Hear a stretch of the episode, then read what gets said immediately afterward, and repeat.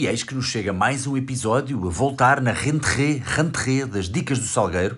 Uh, foi muito, muito interessante falar sobre força com o Mauro Franklin, que é um powerlifter que esteve aqui também a gravar uh, à tarde um vídeo comigo, porque estivemos a fazer um treino corrido de agachamento. E não é que o puto meteu duzentos quilos na barra e fez à minha frente, ali, como se nada fosse.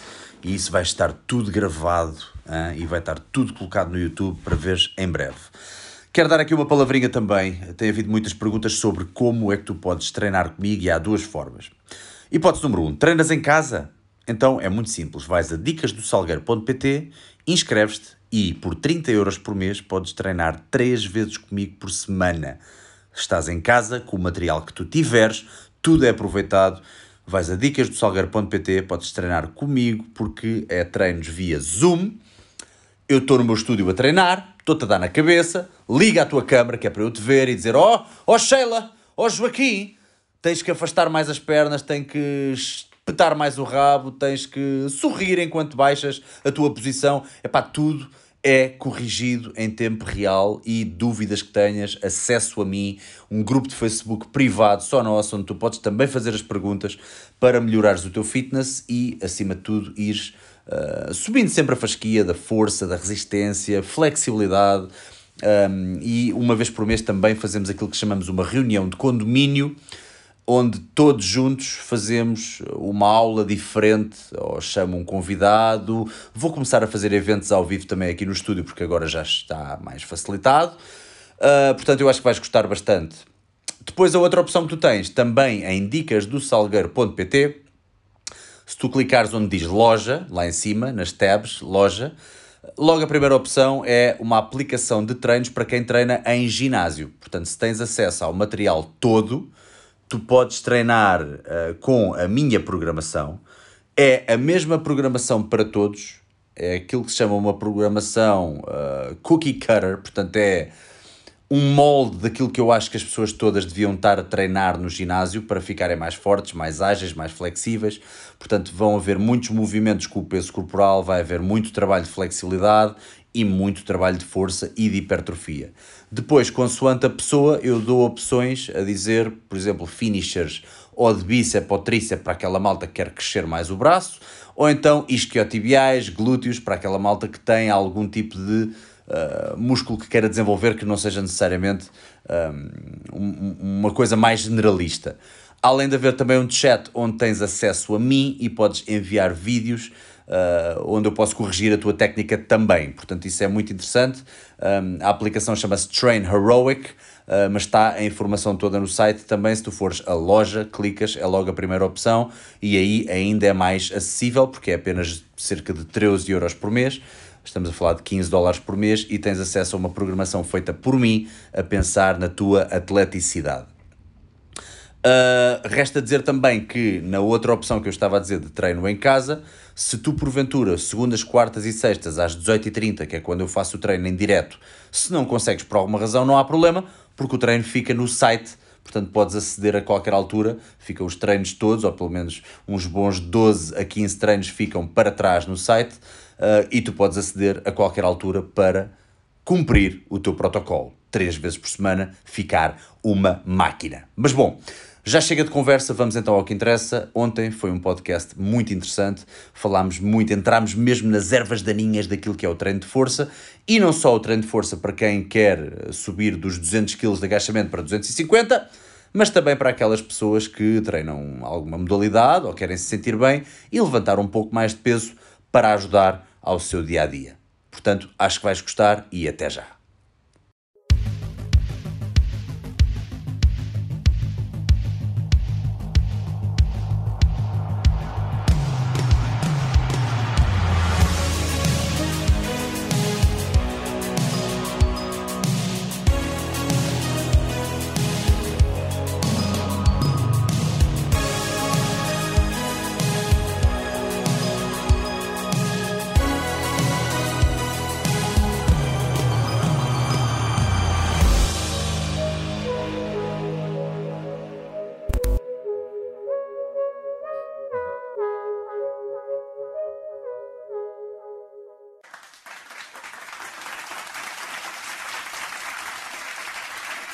Estou a comparar com o do Arnold? Não, estou a comparar com o do Arnold, mas ainda está mais pequeno. Uh, estávamos a perguntar, antes de entrarmos no ar, se batido de placenta, estilo da Blaia, aumenta a força ou não? Eu acho que se conseguires batidos de placenta para beber de forma consistente durante três meses, aquilo é melhor do que certos produtos que têm uma letra e um número correspondente às horas do dia. Uma letra e um número correspondente às horas do dia? Vou só deixar assim no ar. Uh, uh, vinte e quatro...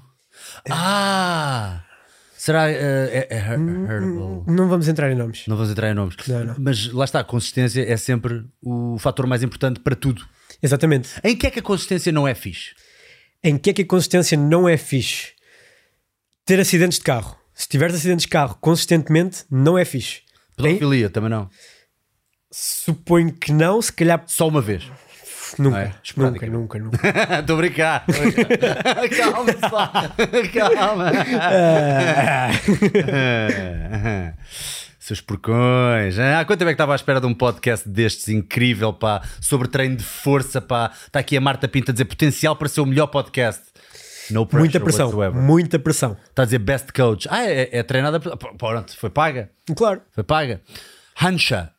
A pessoa Hancha está a dizer assim: o Mauro era melhor quando fazia memes. Mime. É memes ou é memes?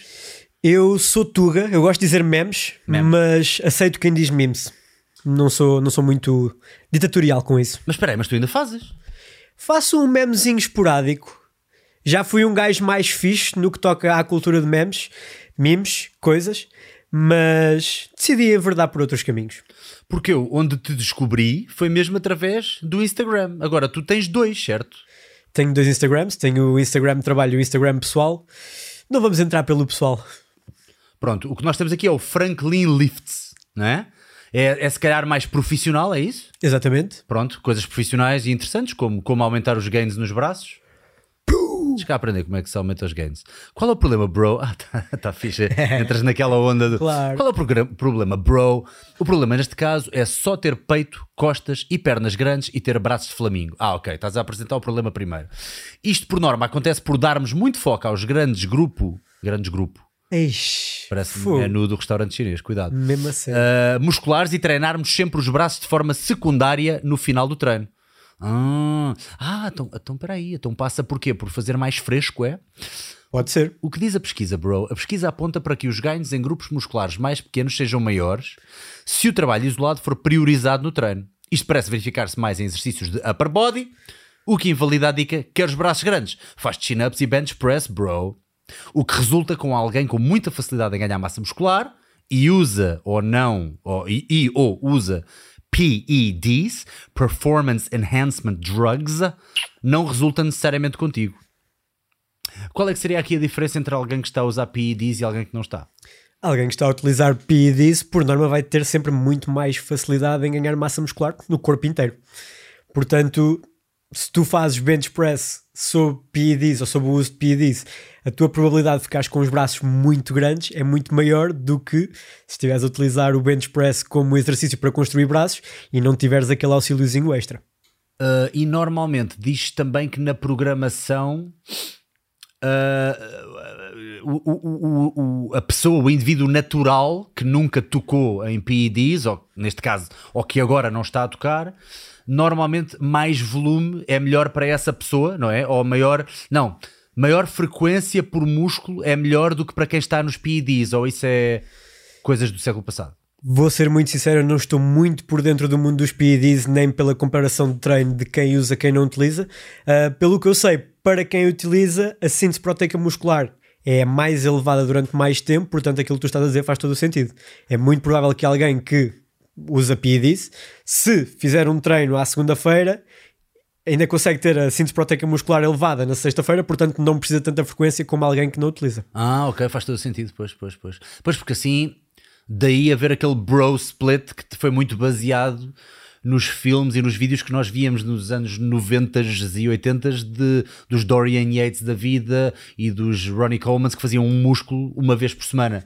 Imagina, peito e tríceps à segunda, e depois só voltavam na outra segunda a fazer outra vez peito e tríceps, porque aquilo ficava a bombar, a bombear uh, uh, uh, crescimento durante o resto da semana. Faz exatamente, sentido, não é? Conseguiam criar ali uh, uma resposta muito grande em termos de tensão mecânica, eles conseguiam fazer muitas séries num treino e depois é provável que, pelo uso das substâncias que utilizavam, conseguissem que a tal síntese proteica muscular fosse elevada até ao treino da semana seguinte.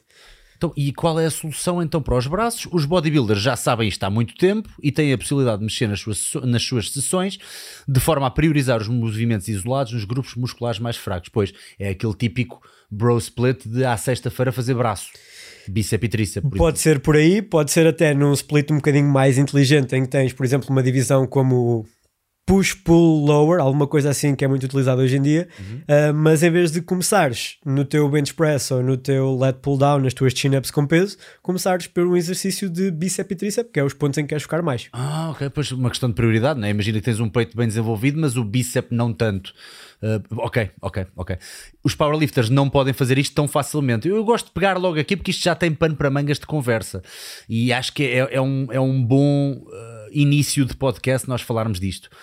Uh, não foi à toa que eu peguei nisto. Uhum. Eu, sei que, eu sei que parece que faço as coisas de forma muito in, in, intuitiva, mas não, isto está bem pensado.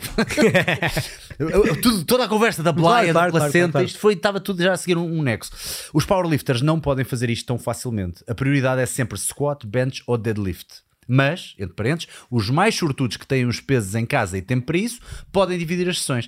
Pois é, trabalhar consoante os objetivos, e eu vejo muito a acontecer as pessoas que estão uh, interessadas primordialmente, ou que deviam estar interessadas primordialmente num objetivo, neste caso um powerlifter devia estar interessado bench, squat, deadlift, a preocupar-se se tem abdominais ou não. Isto é um erro, certo? É um erro, como tu até já referiste noutros podcasts, eu sigo o teu podcast. Olá! Uh, sei que já estiveste a falar sobre isso, por exemplo, com um grande fisioterapeuta que é o Luís Mesquita. Exato. E que estiveram a falar sobre os tais jogadores de rugby. Jogadores que, de rugby? Re, jogadores de rugby. Isto é um misto de Portuguese English, um, que tem... têm os tais interesses em termos competitivos no desporto deles, no rugby, e a partir daí começam a fazer o treino de ginásio, mas por passarem muito tempo no ginásio começam a querer ter sempre aquele six-packzão definido e depois acabam por afastar um bocadinho os seus objetivos. No powerlifting é muito possível acontecer exatamente o mesmo e quereres ser o mais competitivo possível, mas como começas a ver que os teus abdominais começam a ficar um bocadinho tapados, depois acabas por... não vou dizer que te afastas cem por cento daquilo que devia ser o teu foco, mas em vez de estares focado em aumentar o teu squat, bench e deadlift, estás, aument- estás focado nisso, mas também estás focado noutra coisa, portanto o foco acaba por ser ali oitenta a vinte em vez de ser cem por cento em aumentar os levantamentos. Eu acho que é muito importante nós passarmos essa mensagem hoje em particular e vais-me ajudar nisso, e acho que vai ser muito interessante deste podcast retirar acima de tudo a, a ideia de... a componente da força e o treino da força nos vários, nas várias modalidades, nas várias vontades. Há quem ainda prioriza estética, aliás, provavelmente noventa por cento das pessoas que vão ao ginásio priorizam a estética, mas depois começam a gostar, a ganhar aquele tesãozinho pela força e começam a dizer, epá, yeah, mas agora gostava de chegar aos cem quilos de supino, ou olha, já, já faço cem, porque não começar a caminhar para os cento e vinte, cento e trinta? E todas essas caminhadas são diferentes, é um bocadinho como aquela cena que dizem, dizem, dizem quem lá chegou, que ganhar o primeiro milhão, a estratégia não é a mesma que do que depois passar para os dois milhões na conta, não é? Tu que já ganhaste um milhão, diz-me uma coisa, como é que é? Eu consigo dizer que chegar a cento e oitenta no squat não é como chegar a duzentos, não é como passar os duzentos. Uh, chegar aos cento e oitenta quilos, para a maioria das pessoas que fazem... eu agora estou a falar aqui de classes de peso mais baixas, que é o que eu me consigo relacionar. Eu tenho um metro e sessenta e dois, eu tenho setenta e dois quilos, portanto não julguei os meus números. Eu sei que há a malta que faz nos trezentos, eu estou a falar de números de small boy. Um, para mim, chegar aos cento e oitenta, e acho que para a maioria das pessoas que se focam no treino de força durante quatro ou cinco anos é fácil chegar a esse tipo de marcas. A partir do momento em que tu queres ir dos cento e oitenta para os duzentos, passar dos duzentos, tens que começar a sacrificar algumas das outras capacidades físicas. E é, nós já falámos um bocadinho sobre isso antes de começarmos o podcast. Chega a um ponto em que o Salgueiro é, faz lutas, o Salgueiro é um duplo. Lutas a fingir, é tipo air guitar. Lutas a fingir. É tipo, estás a ver yeah, aquele yeah, concurso yeah. de air guitar, é tipo isso. Eu já ouvi dizer que tu andaste à porrada uma vez, mas... eu depois logo pergunto. Dei mais do que uma, levei e dei. já, levei, já levei e já dei. Portanto, olha, já, já, por acaso, a nível de experiência de vida, já tive o suficiente. Já tiveste muita porrada na vida? Já me chega. Algumas, não muitas. Okay. mas o suficiente para saber o que é levar na tromba. Acho que é muito importante. Acho que uma chapada ou um soco corretivo naquela altura certa da rebeldia, quando te achas o campeão, faz bem a certas pessoas, desde que não seja aquelas coisas de dez gajos em cima de ti e dar-te biqueiros na cabeça. Não foi nada disso. Mas faz bem, e também já dei, o que também faz bem, que é para também não achares que estás sempre a levar na tromba. Mas continua. Uh, para ir até essas marcas mais iniciais, não precisas propriamente sacrificar e provavelmente até te vai ajudar a seres melhor atleta no geral, mas a partir do momento em que és passado dos cento e oitenta para os duzentos, para os duzentos e dez, duzentos e vinte, tens que sacrificar algumas capacidades. Por exemplo, estávamos a falar há pouco sobre a capacidade de rotação. Para o Salgueiro, para ele chegar acima dos duzentos para fazer duzentos e cinquenta quilos, que é perfeitamente possível com o frame dele, ele teria de sacrificar algumas das capacidades de rotação e de dar um pontapé ali como a Bruce Lee. Eu, quando estou debaixo de uma barra, eu tenho de ser muito bom atleta a não rodar, a estar numa posição o mais estável possível. É possível fazer isso a cem por cento, estar cem por cento otimizado nisso e conseguir ser um super atleta noutras modalidades? É possível. Há sempre aquele freak em termos genéticos que consegue fazer tudo, mas a maioria das pessoas, se se quer especializar, vai ter mesmo de especializar. Yeah, yeah. Não, faz todo o sentido, até porque eu, eu próprio notei, e mesmo depois de alguns anos a fazer, por exemplo, CrossFit, e naturalmente se a minha apetência uh, acaba por ir também para, para, para a questão da força e de levantar mais peso, e apaixonei-me ou gostei bastante de fazer, e ainda faço halterofilismo também, portanto aquelas componentes que nós podíamos segmentar antes de fazer os circuitos de CrossFit, aquilo que eu notava de facto era isso, é que depois, mais tarde, quando ia começar a dar pontapés ou a fazer assim uns rounds de plastrons uh, e, e coreografia de luta, que é uma coisa que eu faço muito, a minha habilidade e capacidade de dar os pontapés, aquele, aquele esticão máximo da perna, e isto é muito importante para a malta das artes marciais, uh, fazia falta ali algumas componentes que eu não estava a atender. Portanto, a força é muito importante como base para alguém uh, ter mais essa pujança, mas ao mesmo tempo, uh, se tiveres que dar três pontapés de seguida, às vezes pode... pode haver ali um ponto de, que se diz que é os diminishing returns, uhum. Né? Tipo, estás a ficar tão forte que ficas um pouco stiff, um pouco rijo, rígido para, para certos movimentos de rotação. Foi engraçado falares na rotação, que por acaso foi mesmo das coisas que eu mais notei a diferença. Ora, esta coisa do powerlifting começou para ti quando? Esta coisa do powerlifting começou para mim logo, logo, logo quando comecei a treinar. Eu comecei a treinar por volta de dois mil e onze, dois mil e doze. Houve ali uma altura que fiz umas corridas, houve uma altura que fiz uns treinos em casa, depois descobri no YouTube...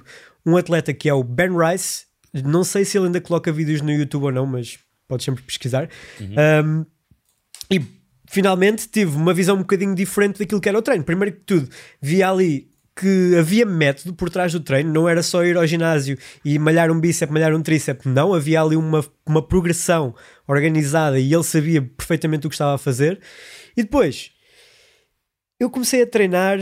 por aquela parte estética, mas rapidamente me apercebi, ok, eu nunca vou ser um Arnold Schwarzenegger, então o que é que eu posso fazer e em que é que eu sou realmente bom? E eu sentia-me forte sempre que estava debaixo de uma barra, mesmo que não fosse muito forte, eu gostava dessa sensação, então comecei a seguir mais esta pessoa, comecei a seguir outros powerlifters na altura, como o Mark Bell, um, comecei a aprender sobre esta modalidade e logo tive a, a, a oportunidade, só que tive a oportunidade para aí três anos mais tarde, comecei a competir, dois mil e quinze. dois mil e quinze, já lá vão uns aninhos. Tu estás com que idade? Estou com vinte e oito anos. vinte e oito anos. E estavas a dizer então quais, quais é que, qual, qual é que é o teu peso e com que peso é que tu competes? Eu neste momento estou com cerca de setenta e dois quilos, normalmente compito abaixo de sessenta e sete vírgula cinco quilos, mas este ano vou competir, estou a competir em duas federações diferentes, na W P C e vou fazer uma competição na I P F, ou na federação de, que está ligada à I P F em Portugal, que é abaixo dos setenta e quatro quilos, W P C setenta e cinco, I P F abaixo de setenta e quatro. Nós no powerlifting também temos estas coisas, que as diferentes federações têm diferentes classes de peso, têm diferentes regras, uh, por isso é que isso é uma das razões porque, os powerlift, porque o powerlifting não está nos Jogos Olímpicos, é porque cada diferente federação tem diferente interpretação das regras. Ah, ok. Então, mas tem havido essa conversa? A e conversa... a quanto batatada entre as federações? Não, acho que não existe batatada. Existe alguma competição tácita, no sentido que eu não preciso te atacar para sabermos que estamos a competir um bocadinho um com o outro. Um, mas... há malta que acha que o powerlifting deve ser de uma maneira e há malta que acha que o powerlifting deve ser mais profissionalizado. Ok. E quais é que são as tuas melhores marcas? Que a malta gosta sempre de saber isso, e obviamente que isto faz parte também de um bocadinho do currículo do powerlifter, portanto não é uma pergunta, não é como perguntar a idade a uma senhora, é um bocadinho de... Quanto é que levantas? Perguntar a mim seria rude, porque eu sou duplo. Perguntar a um powerlifter não, é do género, é pá, é o teu cartão, né? Deve estar no teu B I, no teu cartão de cidadão.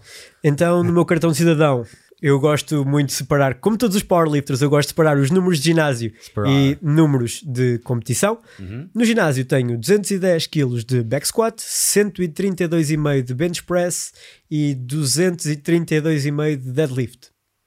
Okay. Muito bom. Muito em competição, bom. Gym.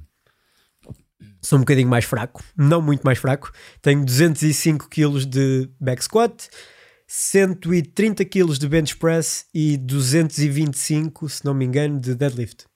Portanto, estou ali muito perto dos gym lifts. É pá, para, para, para o peso em que tu competes, meu...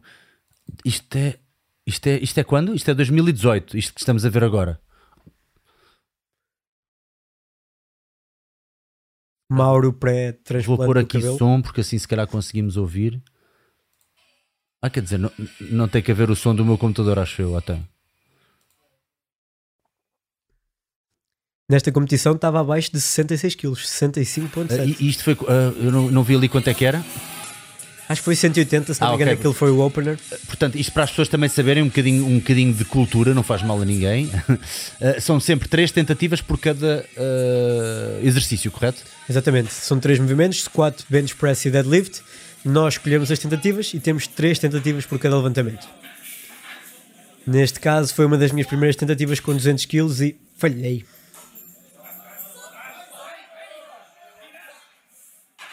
Ok. Então aqui ficaste nos... Era que é cento e noventa? Fiz cento e noventa e cinco, se não okay. me engano. Isto foi na altura em que o meu bench press era muito, muito fraco. O meu bench press nos últimos anos teve um ótimo aumento.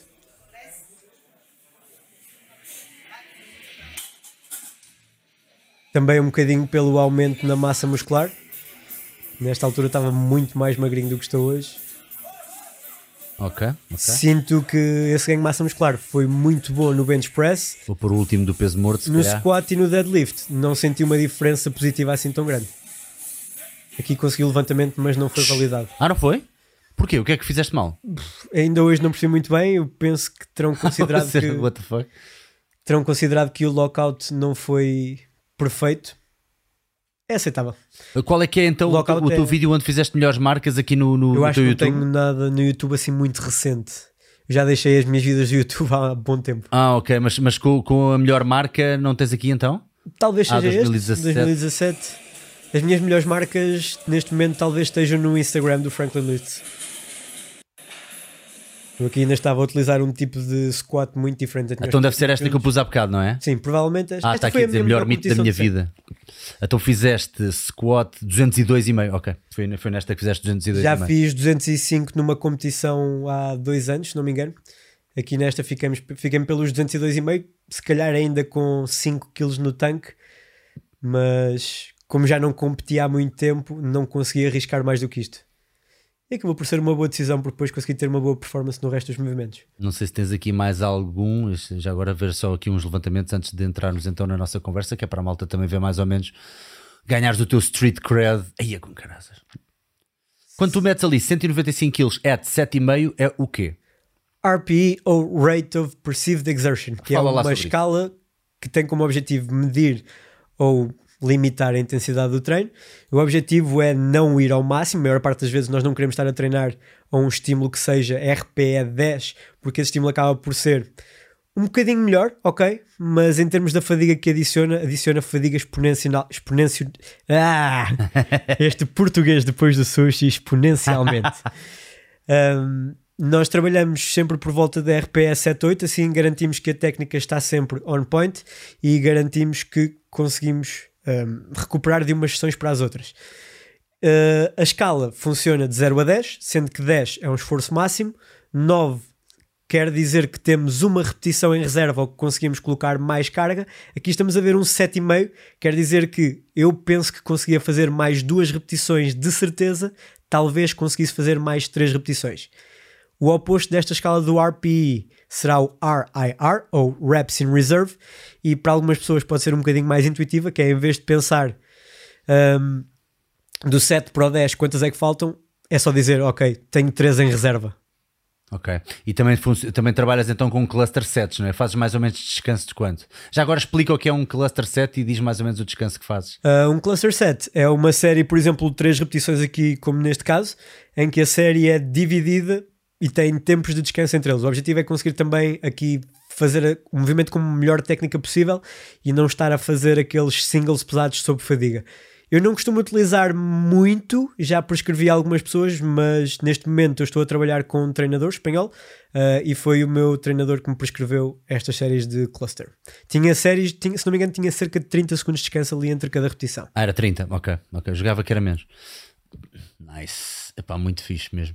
E, e, e portanto, nós estávamos a ver ali...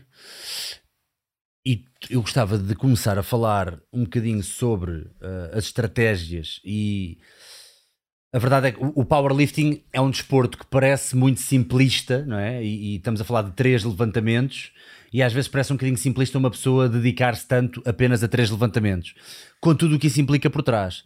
Uh, mas uh, existem várias maneiras de esfolar um gato, não é? Como se costuma dizer. Portanto, tu, eu acho que tu até tens uma fisionomia que permite bastante bem fazer, por exemplo, um high bar back squat, portanto é um agachamento feito com a barra mais acima, mesmo na região da nuca, tal como se vê aqueles chineses do halterofilismo a fazerem muito direitinhos, quase agachamento direitinho à bebé, não é? Uhum. Como se costuma dizer, uh, mas sentes que consegues levantar mais peso quando fazes low bar. Fala-me um bocadinho sobre isso. Eu por acaso devo ser dos powerlifters que... tem menos diferença entre o high bar squat e o low bar squat. O meu recorde sempre de high bar squat é duzentos quilos, low bar squat é duzentos e dez quilos, portanto eu estou ali muito próximo. Há poucos powerlifters que utilizam o high bar squat em competição porque simplesmente o low bar squat acaba por ser mais vantajoso em termos biomecânicos. A barra está mais abaixo, está sobre o deltoide posterior em vez de estar sobre uh, a zona do trapézio, o que faz com que as exigências para os extensores da zona torácica sejam muito menores. Portanto, de certa forma, estamos a aldrabar o movimento. Yeah, eu também já fiz um vídeo sobre isso, só para as pessoas terem a referência do que é que é. Portanto, neste caso, eu estou a fazer um high bar. Um, não, pronto, aqui obviamente deve haver sempre aqui mil coisas que se podem corrigir na técnica, mas mais ou menos será ali na zona da nuca onde se coloca a barra. O Jorge, o meu colega que também é professor uh, e preparador físico, faz mais abaixo, um bocadinho mais parecido com o teu tipo de técnica, uh, aqui mais abaixo. Porquê? Porque uma vez que ele faz alguma inclinação e traz o rabo mais para trás, para ficar mesmo centrado e uh, haver esse jogo de... Um, de equilíbrio, vá, faz mais sentido a barra ficar então um bocadinho mais para trás, uh, no, mesmo por cima uh, do, do deltoide. Isto também pode ajudar algumas pessoas, uh, nomeadamente que são mais altas, que tenham fémures maiores, que ao trazermos a barra mais para trás estamos a tornar mais fácil manter a barra sobre o centro do pé, mantermos a barra ali na zona do, de equilíbrio sobre o centro do pé, lá está, manter o centro de massa sobre a base de apoio. E diz-me uma coisa, estava aqui alguém a perguntar e eu posso começar já assim com algumas destas perguntas que eu acho que são importantes nós termos um, presentes. Estava aqui alguém a perguntar, e se calhar acaba por ser um tópico um bocadinho controverso, mas vemos hoje em dia muitas pessoas a falar uh, na calisténia.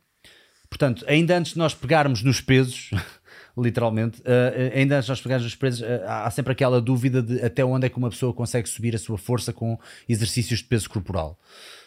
Um, Achas que é possível uma pessoa nunca estagnar e continuar sempre a, a, a subir a sua força fazendo apenas algum tipo de variantes de peso corporal, ou nem por isso? Sem utilizar cargas extra? Sem nessa... utilizar cargas extra, ou então se calhar só fazendo como os calisténicos costumam fazer, que é começar a adicionar a componente do colete e a fazer as elevações, as pull-ups com colete... Então, se estivermos a utilizar essas cargas externas, então sim, sem dúvida, consegues fazer weighted pull-ups até o resto da vida e consegues sempre uh, progredir nesse tipo de movimentos. Se estivermos a falar sem cargas adicionais, também é possível tornar um movimento biomecanicamente o mais desvantajoso possível para continuar a dificultar. A partir daí há N variáveis que podemos, uh, que podemos manipular, como o tempo, como a amplitude, como... Se calhar até nesse ponto mesmo os tempos de descanso vão ser importantes, a velocidade a que aceleramos na subida.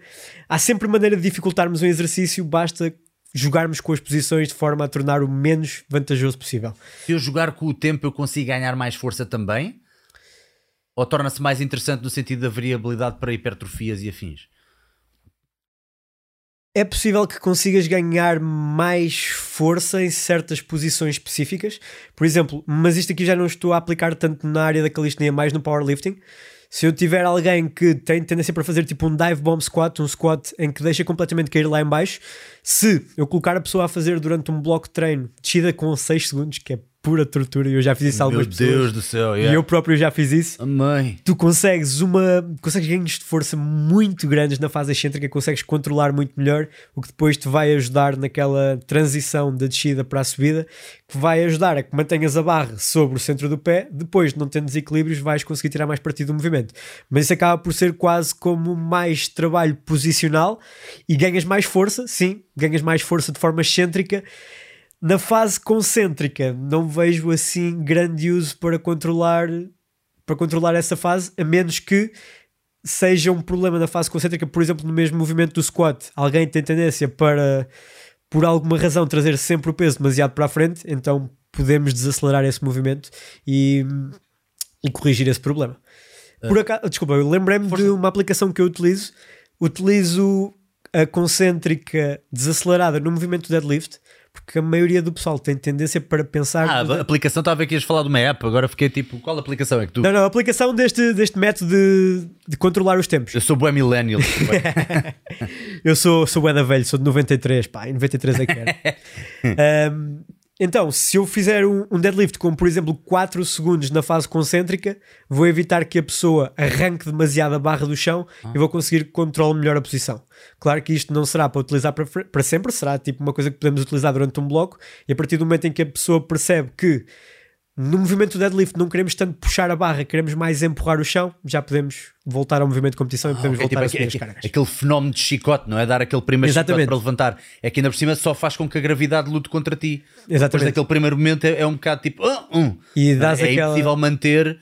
o crescendo do movimento. Exatamente, dás aquele yank à barra, provavelmente vais perder a posição, a tua anca vai subir e o movimento vai ser feio e não queres meter no Instagram. Portanto, eu gosto que a malta se concentre em, ok, vou tirar a folga que existe entre a barra e os pesos, vou juntar aqueles dois objetos, mesmo os objetos físicos da barra e dos pesos, têm que estar a tocar um no outro, e a partir daí vais fazer um leg press ao planeta Terra e vais subir. Se conseguir fazer isso, mantendo sempre a posição inicial do tronco, está ótimo. Ótimo, ótimo. Boa, grande dica, grande dica. Marta Pinto uh, contribuiu dez euros para o Superchat. Depois o Mauro devolve-te. Uh, sem dúvida, das melhores referências que vamos ter em relação ao treino de força e movimento do corpo humano. A maioria quer, ap- a maioria quer apenas dominar métodos, mas o Frank... Frank. Frank. O Frank quer dominar os métodos e os princípios. Exatamente, eu acho que isso é o mais importante, as pessoas partirem, partirem sempre dos princípios para os métodos, e eu acho que cada vez mais, uma vez que nós vivemos neste, neste reino das redes sociais e tudo, a malta sabe que aquilo que gera likes e que gera interesse e seguidores, infelizmente, é os métodos. Olha este método, olha este método, olha este método. Mas a verdade é que tu olhas para eles e dizes, mas quantos métodos é que tu fazes? Mas tu fazes o mesmo desde sempre, estás a inventar para ter mais likes, não é? A, mal, a malta dá muito ênfase à variedade como forma de, de estímulo para treinar, quando as coisas são um bocadinho mais boring do que isso, não é? Uh, a malta tem tendência para ter, naquelas fases em que está estagnada, principalmente, a tendência para pensar, ok, o que eu estou a fazer é pouco, ou o que eu estou a fazer não é avançado o suficiente. E a partir daí temos a mania de tentar entrar ali em métodos que não estão tão provados como os básicos. Nós sabemos que os básicos resultam. Se não estão a resultar, as coisas que tu precisas fazer são alterações minúsculas. Não precisas de escrever o teu programa de novo só porque não está a resultar. Se calhar tens um bocadinho de volume a mais, se calhar tens um bocadinho de volume a menos. Vamos então olhar primeiro para isso e ver como é que está a tua recuperação, como é que está a tua nutrição, todos esses pormenores. Se precisas de exercícios mais avançados, pá, pode haver casos específicos em que um drill te pode ajudar a perceber qual é que é a posição que tens que estar para fazer um squat melhor, para fazer um deadlift melhor, mas não é o drill que vai fazer o atleta. O que vai fazer o atleta é treinar a sua modalidade. Isto tanto se aplica no futebol, como no powerlifting, como no weightlifting. Há aqui uma pergunta interessante, e eu já agora vou passar o mote que não só, obviamente, as dúvidas que vocês colocarem em Superchat por causa da contribuição, obviamente vão ser sempre priorizadas e vou lê-las todas. Um, quer dizer, agora se começassem cem pessoas a contribuir, eu estava tramado, mas era fixe. Uh, e, e outra coisa, tentem sempre que as perguntas vão... Coloquem as perguntas à vontade, mas tentem sempre que tenha a ver com o tópico, porque assim eu aproveito e é um bom segue de, de conversa. Agora, se estamos a falar de agachamento, eu estou já a dar um ralhete, ainda ninguém se portou mal, mas se estamos a, falhar de agacha, a falar de agachamento e alguém pergunta como é que perde peso na barriga, hum, eu, eu, eu, o mais certo é eu não ler essa pergunta em voz alta, ok? Só para avisar, porque assim vocês podem fazer as perguntas à vontade, que eu vou-me basear bastante nas vossas perguntas, uh, mas que tenham a ver com o tópico que estamos a falar em questão. E... posto isto, está aqui o Tiago a dizer, ou a perguntar, como é que sabemos quando estamos prontos para fazer uma rep de máximo peso? Isto é uma grande pergunta. É uma pergunta pertinente. Não é? É mesmo. Eu acho que para saberes se estás pronto ou não, tens que saber primeiro se te preparaste ou não. Porque, como é que ele sabe isso? Como é que ele sabe isso? Uh, o treino tem um seguimento lógico. E não vai estar a trabalhar com séries de dez repetições no movimento, por exemplo no bench press.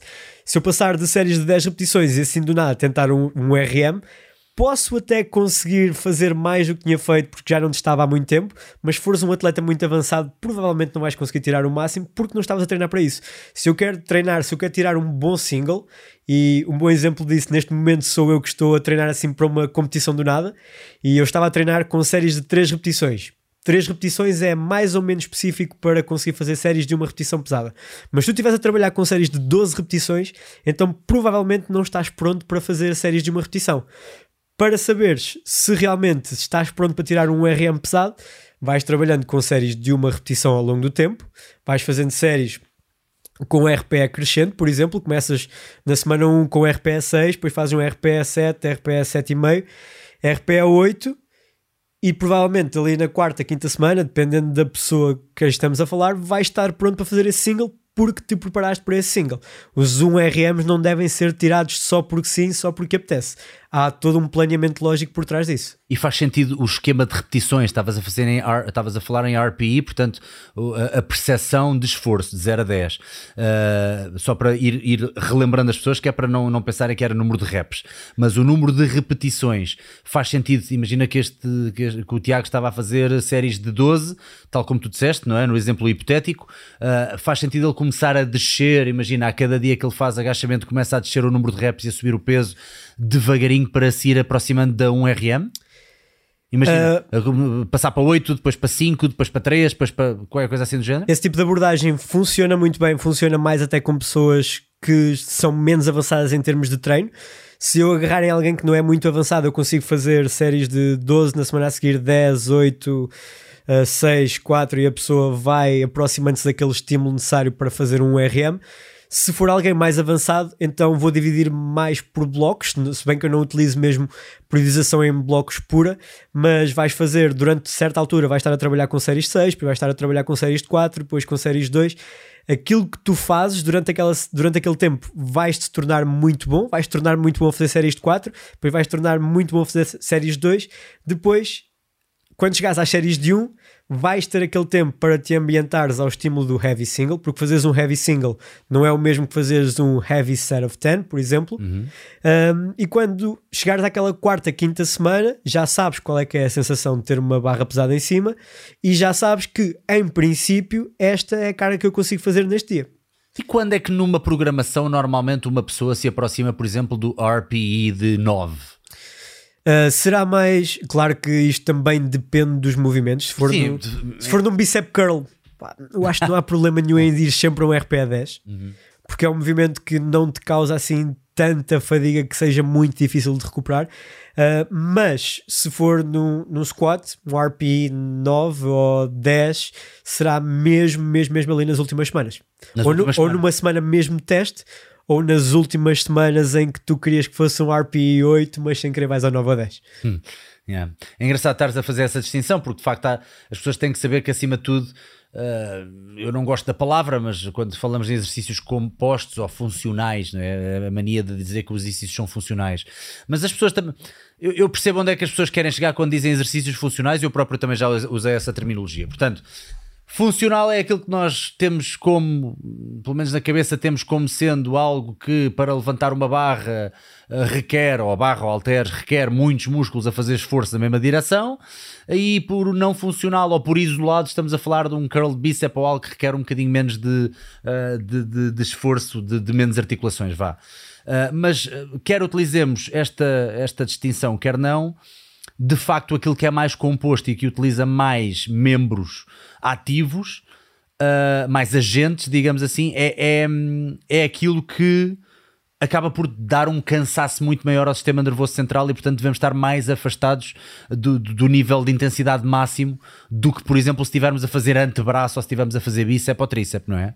Os outros causam uma fadiga mais local, se bem que a ideia de que um R M é o maior estímulo em termos de sistema nervoso central hoje em dia já foi um bocadinho desacreditada, porque há, há estudos que saíram há relativamente pouco tempo, dois mil e dezanove para cá, que mostram que uma série, por exemplo, de vinte repetições causa mais fadiga a nível do sistema nervoso central do que uma série de uma repetição pesada. Ah pois, ah pois.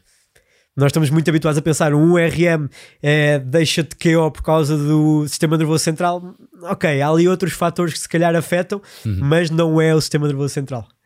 Caramba. Não é aquele papão que nós estamos habituados a que seja. Caramba, realmente é verdade. Pois, pois tudo o que seja de, de, de intensidade perto do dez, estejamos a falar de, de, de, por cargas ou estamos a, ou estejamos a falar por, por, por estímulo de, de várias repetições dentro da maior carga possível, epá, isso é uma tarefa do caraças. Está aqui a Rita Costa a perguntar, e um treino para chegar à rep max, ou seja, ir diminuindo as repetições e aumentar cargas, leva na mesma a um bom aumento de massa muscular? Portanto, Esta, esta progressão para chegar ao máximo de peso, quando o esforço é no sentido do máximo de peso, também pode dar uh, um, algum resultado de hipertrofia? Eu acho que há, se não me engano, os estudos são do Eric Helms e os estudos, ou do Brad Schoenfeld, de um, de um destes dois, e os estudos comparam uh, a efetividade de fazer sete séries de três repetições ou de um volume igualado para três séries de dez repetições, e os ganhos em termos de hipertrofia são mais ou menos os mesmos. A única diferença é que nós temos que ver que um treino de sete séries de três repetições com uma carga elevada é um treino que, em termos da sua eficiência, é muito baixo. É um treino que demora muito tempo a fazer e nem todas as pessoas têm capacidade para estar ali duas horas no ginásio só a fazer um exercício. Para além disso, a fadiga que tu tens depois de sete séries não tem nada a ver com a fadiga que tens depois de três séries. Portanto, se quiseres otimizar o treino em termos de ganhos de hipertrofia, fazer treino a powerlifter é capaz de não ser a melhor ideia, se bem que o treino à powerlifter também vai ter ganhos em termos de hipertrofia muscular. Aqui, se a questão for otimizar, então não, o treino não é tão bom. Se olharmos só para os exercícios de forma isolada, para as séries isoladas de sete vezes três ou três vezes dez, sendo que o volume é, é, vai ser parecido, então sim, só aquele exercício vai causar mais ou menos o mesmo nível de hipertrofia. Mas agora eu acho que temos que tirar a lente do micro, ir para o macro e perceber o que é que podemos tirar daquele treino.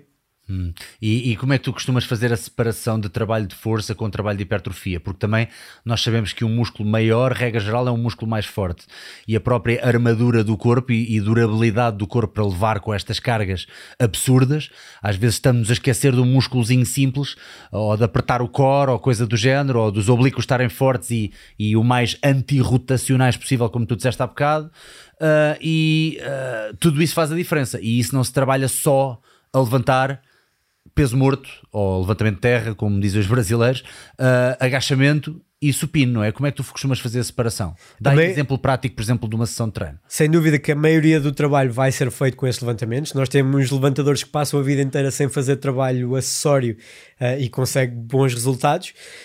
Se eu tivesse que planear uma sessão para mim, eu faria algo tipo, começar com os movimentos essenciais, depois fazer mais treino tipo hipertrofia, um exercício com mais foco de glúteo, um exercício com mais foco de quadríceps, por exemplo, uh, e depois colocaria alguma coisa para trabalhar no plano frontal ou no plano transverso, que são planos que, em termos dos nossos desportos, powerlifting, crossfit, weightlifting, são, são planos que são um bocadinho mais negligenciados, e eu gosto de trabalhar esses planos.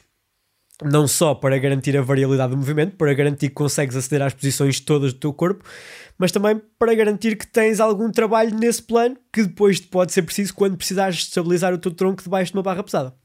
Então, então dá-me aí um exemplo prático de uma sessão, por exemplo, tua, num dia de agachamento, por exemplo. Num dia de squat, podemos fazer, por exemplo, uma série de um single pesado squat, três séries de três repetições com uma carga mais baixa. Eu aqui gosto de dividir, gosto de começar com um top set, seja ele qual for, seja qual for o, o, o esquema de repetições.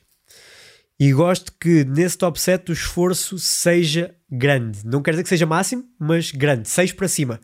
E eu, quando falo de um set de R P S seis, eu não estou a falar daquele R P S seis, vou lá é nas calmas porque vou deixar quatro repetições em reserva. Eu vou a uma carga alta e aquela carga alta tem de se mover muito rápido. Eu vou encarar aqueles cento e sessenta quilos como se fossem duzentos quilos. Ok, ok. Começo por fazer esse top set, seja qual for o esquema de repetições. Depois faço back offsets em que retiro muita carga e foco na técnica do movimento, porque acho que é, é daquelas, daqueles pormenores que quando tu estás sob uma carga máxima tu só pensas em sobreviver. Quando estás sob uma carga controlada tu consegues otimizar as tuas posições, o que depois é muito importante para melhorares a técnica, para conseguires, em termos biomecânicos, seres mais eficiente no movimento. Depois, trabalho de glúteo, trabalho de quadríceps. Se tiverem acesso a um leg press, podem fazer, por exemplo, um leg press unilateral. É um bom movimento, uma boa opção. Eu gosto de movimentos unilaterais como movimentos secundários. Bulgarian split squats, split squats normais. Depois, um movimento mais foco de quadríceps. Acho que principalmente malta do powerlifting acaba por ter um bocadinho de déficit de quadríceps. Depois acabam por fazer aqueles squat tipo good morning, manda o anca para trás. Pois. E a barra acaba, banca, não é? Uhum. acaba, a barra acaba por desequilibrar demasiado para a frente. Portanto, o trabalho de, de quadríceps pode ser útil nesse sentido. E no final fazer um exercício tipo um side plank. Nessa posição fazer uns hip shifts, hip taps, hum. uma coisa assim. Descer e subir a anca de forma dinâmica para dar algum trabalho também no, no plano frontal. E tu costumas uh, aplicar também aqui algum tipo de farmer carries, algum tipo de carry para ajudar a tua, o teu posicionamento, seja uh, trabalho de oblíquos, seja trabalho do core, uh, por exemplo, abraçar uma bola pesada ou um sandbag, esse tipo de trabalho, ou, ou gasta-te demasiado para as tuas séries que, que valem mais? Uh, eu, não, eu não me importo utilizar esse tipo de trabalho com pessoas que eu penso que realmente precisem e a quem acho que não vá tirar demasiado, como tu estavas a dizer. Movimentos principalmente como sandball carries pesados, embora sejam muito bons para ganhos de força nos extensores da coluna, que depois podem ser úteis para outros movimentos, se tiveres um planeamento de treino de powerlifting, vai acabar por te criar demasiada fadiga que depois vai tornar impossível fazer o resto das sessões da semana. Portanto, eu gosto de utilizar movimentos tipo Farmer's Carry neutral, ou Suitcase Carry, ou fazer Front Rack Carries, mas não o utilizo com todas as pessoas, utilizo só em casos específicos. Hum, ok. E estavas há bocado a falar de back offsets, portanto tu trabalhas até atingir um top set, seja ele de qual for, pode ser duas reps, três reps, seja o que for, com uma intensidade alta, como tu disseste, e logo de seguida com o devido descanso. E atenção que a malta às vezes não tem noção que os descansos no powerlifting podem ser acima dos cinco minutos. Estamos a falar de recuperar totalmente até sentires que consegues voltar e fazer com o máximo de pujança. Uh, e isto às vezes as pessoas têm dificuldade em entender porque têm muito aquela coisa de isto, isto agora já estou a perder o aquecimento todo. Pelo contrário, aqui queres mesmo... Por isso é que muitas vezes estavas a dizer que as, as, as, as sessões acabam por ser muito longas, por isso é que uma sessão de powerlifting, para quem quer hipertrofia, pode não ser o mais eficaz porque despachavas-te mais cedo e conseguias dar essa tarefa ao músculo e o trabalho de síntese proteica muscular mais rápido do que, do que estar a tentar levantar cargas absurdas e ter tanto descanso. Mas, enfim, I digress. A seguir ao top set, o back offset. Porquê o back offset? Porquê é que alguma pessoa reduz um pouco o peso e depois fazes dois, três, quatro séries de back off? Isto é para quê? É, é sobretudo, estás a continuar a dar um trabalho que é altamente específico, porque estás a mover cargas elevadas no padrão de competição, mas estás a mover cargas que são menos elevadas e, como disse há pouco, são cargas que tu sabes que consegues fazer e consegues-te focar na técnica enquanto estás a fazer esse movimento. Se tu tiveres, por exemplo, cinco séries de cinco repetições num treino e a tua única instrução for tens oitenta e cinco por cento sobrevive, provavelmente na última série, na última série, oh, vá, nas últimas três, quatro séries, tu vais estar mesmo, mesmo, mesmo quase no limite e só te vais preocupar em mover a barra. Enquanto que, se fizeres uma série muito pesada, primeiro que tudo, consegues se calhar até levantar mais carga do que levantarias se fizesse esses cinco vezes cinco com straight sets, se fizesses uhum. sempre a mesma, mesma carga, um, tens mais esse estímulo de levantei a carga pesada, já fiz o meu trabalho, agora vou fazer o trabalho técnico. E consegues um estímulo muito bom à mesma, mas consegues também o trabalho da parte técnica que não terias se estivesse preocupado em sobreviver. Hum, ok, ok, boa. Preocupado em sobreviver, está fixe, está fixe.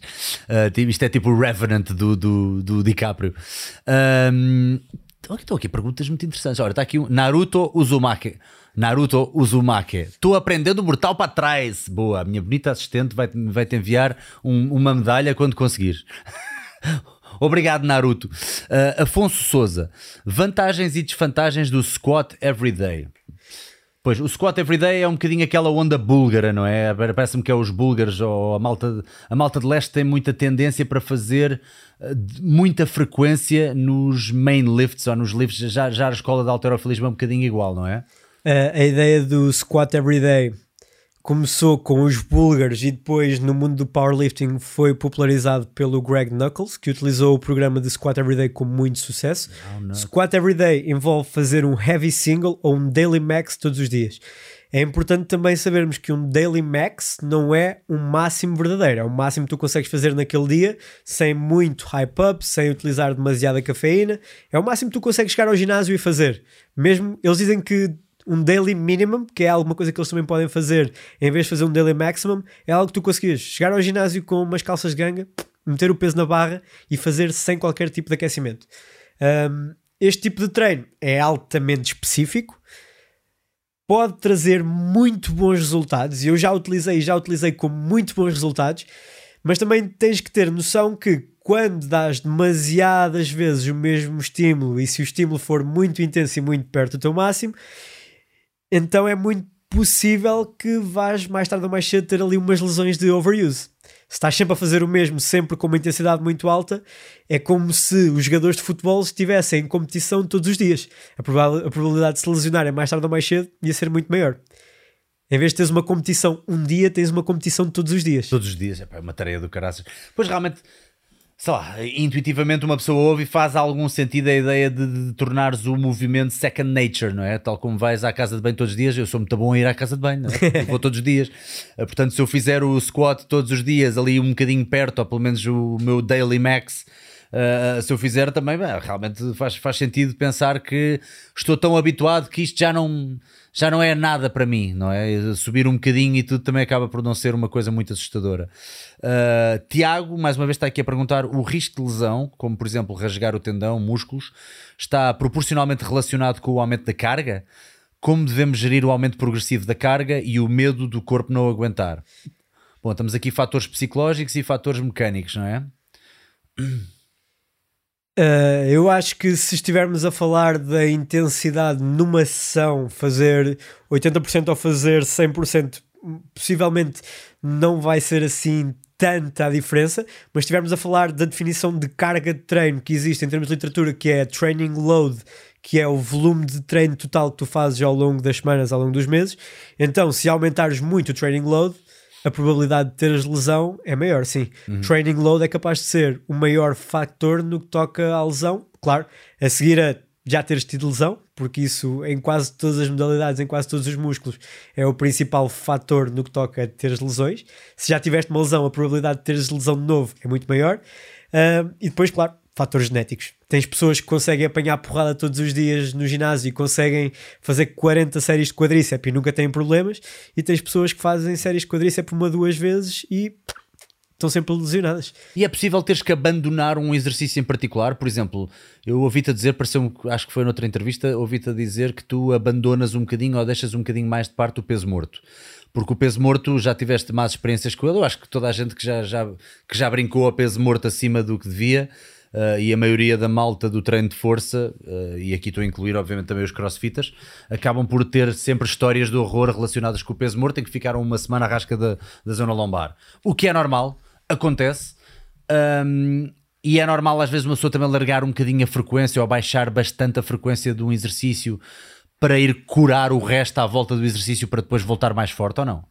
Uh, aqui no movimento do deadlift é muito normal haver esses movimentos, porque também é, é normal a malta sentir-se forte e abusar aqui um bocadinho para além daquilo que conseguem fazer bem tecnicamente. Eu, houve uma altura que fazia menos deadlift e que apostava mais no squat para melhorar o deadlift. Agora comecei a treinar o deadlift com uma biomecânica do movimento melhor, mais otimizada para aquilo que eu sou bom. Um, comecei a treinar com R P Es mais baixos, ou seja, a minha intensidade de interação é mais baixa, mas consigo treinar duas vezes por semana sem problema nenhum e consigo treinar de forma sustentável sem me aleijar. Claro que foi uma questão de experimentar, de ver o que é que o meu corpo aguenta, saber que, ok, se calhar fazer três vezes por semana para mim é demasiado, fazer muitas séries para mim não dá, mas consigo fazer duas vezes por semana se fizer uma vez um movimento de competição com R P E relativamente baixo e se fizer uma variação que não me causa grandes danos.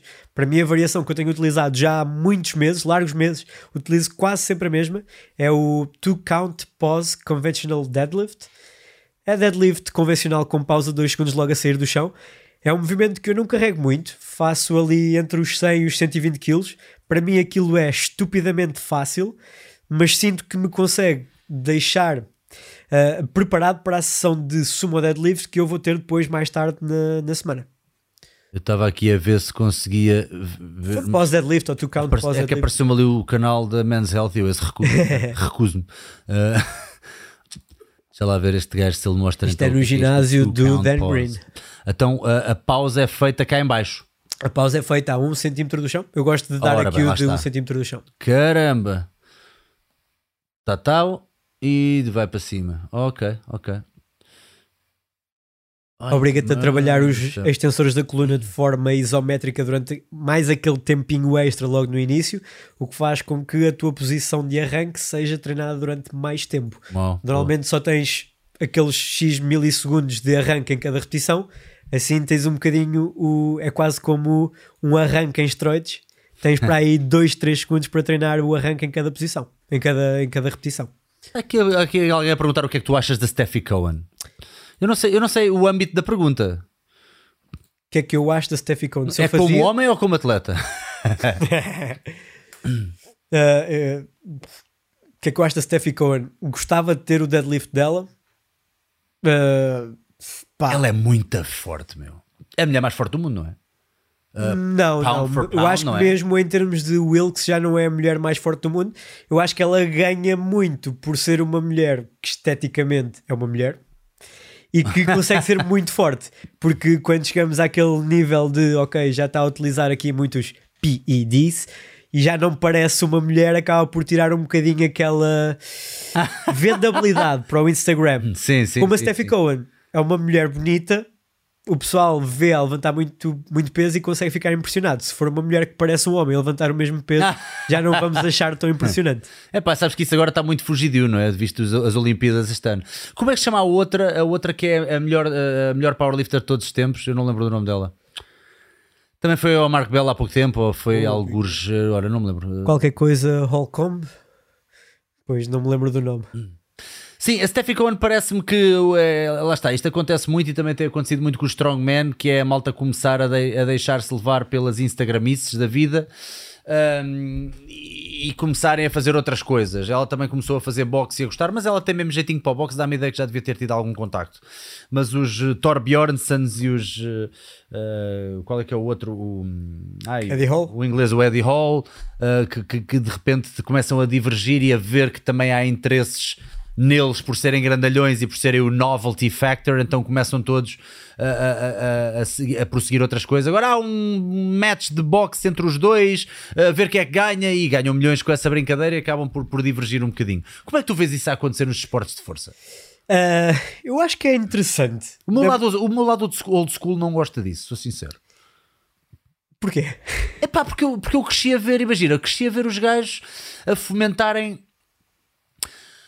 A forma mais old school de ver estas coisas é um bocadinho mais roots, digamos assim, e, e quando tu és muito bom no desporto, e eu também, e eu tenho tanto respeito pelo boxe como tenho pelo strongman, de repente vejo dois strongmans a fazer uma espécie de circus freak show, nenhum deles é boxer sequer, tu vês os dois a treinar e a dizer, pá, come on, tipo, vocês precisam de mais anos e anos para serem por eficientes nisso. O Eddie Hall diz que já fazia boxe em miúdo, mas tu vês o gajo a bater nos plastrões e pá, não, yeah. não é um boxer. Uh, chega ali um ponto que é demasiada palhaçada, tal como ver os irmãos Paul, os Logan Paul sim, e o irmão sim. dele, o Jake Paul, a andar à luta com o Mayweather e não sei o quê.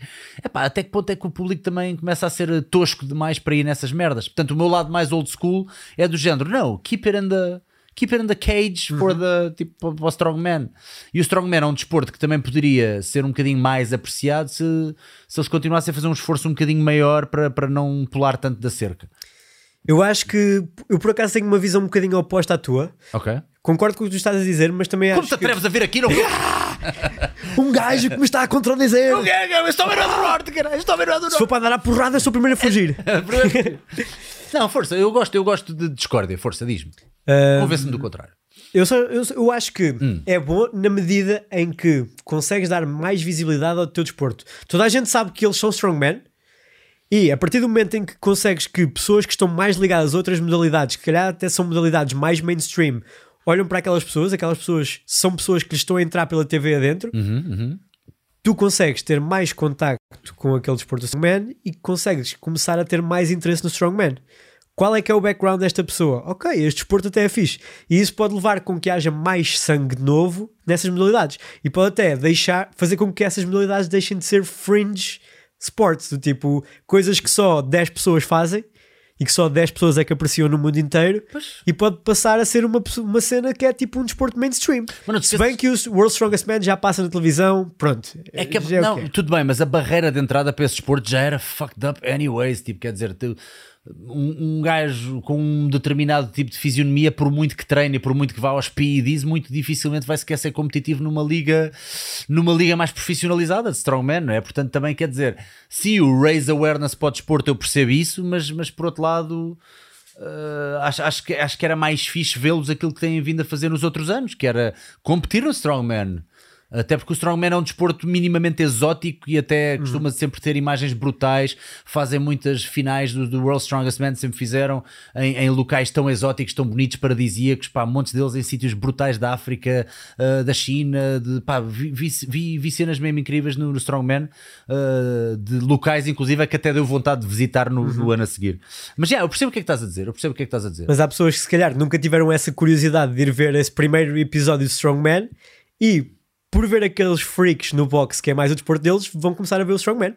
Pois, pode acontecer. Depois também há aqui um bocadinho aquele lado do, do, do, dos coitadinhos do, do boxe, não é? Porque assim, tu tens meia dúzia de gajos muito bem pagos no boxe, não é? Com o Mayweather então nem se fala, uhum. mas tu depois tens muitos que andam anos e anos e anos a tentar ter uma oportunidade e depois de repente, quer dizer, o, o show mais visto de boxe de todos os tempos são dois gajos que nem sequer são boxers à luta. Portanto, a mim há um bocadinho aquela, aquela onda do epá, caramba, yeah. também bolas, para isso mais valia tentar fazer de outra forma uh, uh, as coisas. Mas, mas eu percebo o que é que estás a dizer, eu percebo perfeitamente. Mas isso aí acaba por ser mais culpa do sistema. Também temos ótimos músicos que nunca saem da garagem, por exemplo, uh, enquanto que tens um gajo qualquer que vai aos ídolos, de repente tem um público muito grande e consegue ser super conhecido. Pois. Ou então pior, faz uma música daquelas de caca para o YouTube, não quero dizer nomes, mas...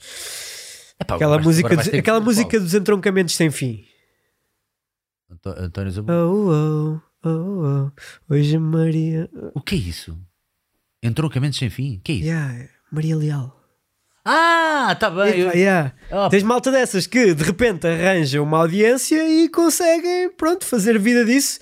E se fosse a comparar a qualidade dela como músico em relação a alguém que andou anos e anos no conservatório, é zero.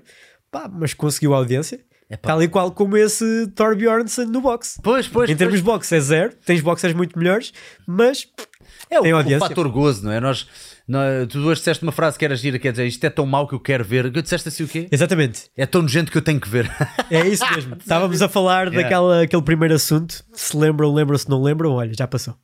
Da blaia, ah, da blaia. Isto é horrível, tem que ver. Ela a dar à luz a, a, em live e depois a comer a placenta. Isto é horrível, tem que ver. Yeah. E ela sabe que tu tens que ver. E é por isso que ela contabiliza. Um, André Fernandes. A seguir a uma programação de treino de força com cargas pesadas, é importante fazer uma sessão de cargas leves? Ora bem, ele está aqui a misturar dois conceitos que eu não sei bem o que é que ele quer dizer com isto. Programação requer semanas, se não meses. Uh, e depois fala de sessão de car- cargas leves. Uh, mas eu acho que vamos seguir então a primeira linhagem do que ele disse. A seguir a uma programação de treino de força com cargas pesadas, é importante fazer sessão de cargas leves, é importante fazer algum tipo de semana de deload, deve ser isso que ele deve estar a referir. Sim, uma semana de deload é muito importante, principalmente se não for feita à toa, se for feita no momento em que ela realmente precisa. Uh, em termos de deloads, eu acho que é preferível errar por excesso do que por defeito. É preferível parares um bocadinho antes desnecessariamente do que parares só quando estás lesionado porque tem de ser. Hum, okay. É quase como aquela malta no, no CrossFit, aqueles que vão até à falha numa série de, por exemplo, strict pull-ups. Uhum. Se tu tens dez repetições disponíveis, tu podes fazer por estratégia séries de cinco e parar porque queres. Ou então podes parar ali na décima porque tem de ser, porque não consegues fazer mais e depois não, nunca mais consegues recuperar e vais fazer séries de uma ou duas. Ah pois, ah pois. No que toca ao treino de força é quase o mesmo. Tu podes parar por estratégia ou podes parar porque tem de ser. A longo prazo, eu acho que consegues progresso muito mais consistente se parares por estratégia. Ao, ao falares do CrossFit, eu ultimamente ando muita malta do CrossFit a perguntar porque é que te revoltaste tanto contra o CrossFit e não sei o quê. Eu já expliquei isto inúmeras vezes, não vou entrar outra vez por esse rabbit hole, mas uma coisa que eu devo dizer e que devo dar os parabéns ao CrossFit no geral é esse, essa orientação de conhecimento pessoal do corpo a nível de performance, de orientação para tarefa. Essa ideia de eu tenho que fazer cinquenta elevações no mínimo tempo possível, imagina que é só isto, que é para não complicar muito mais.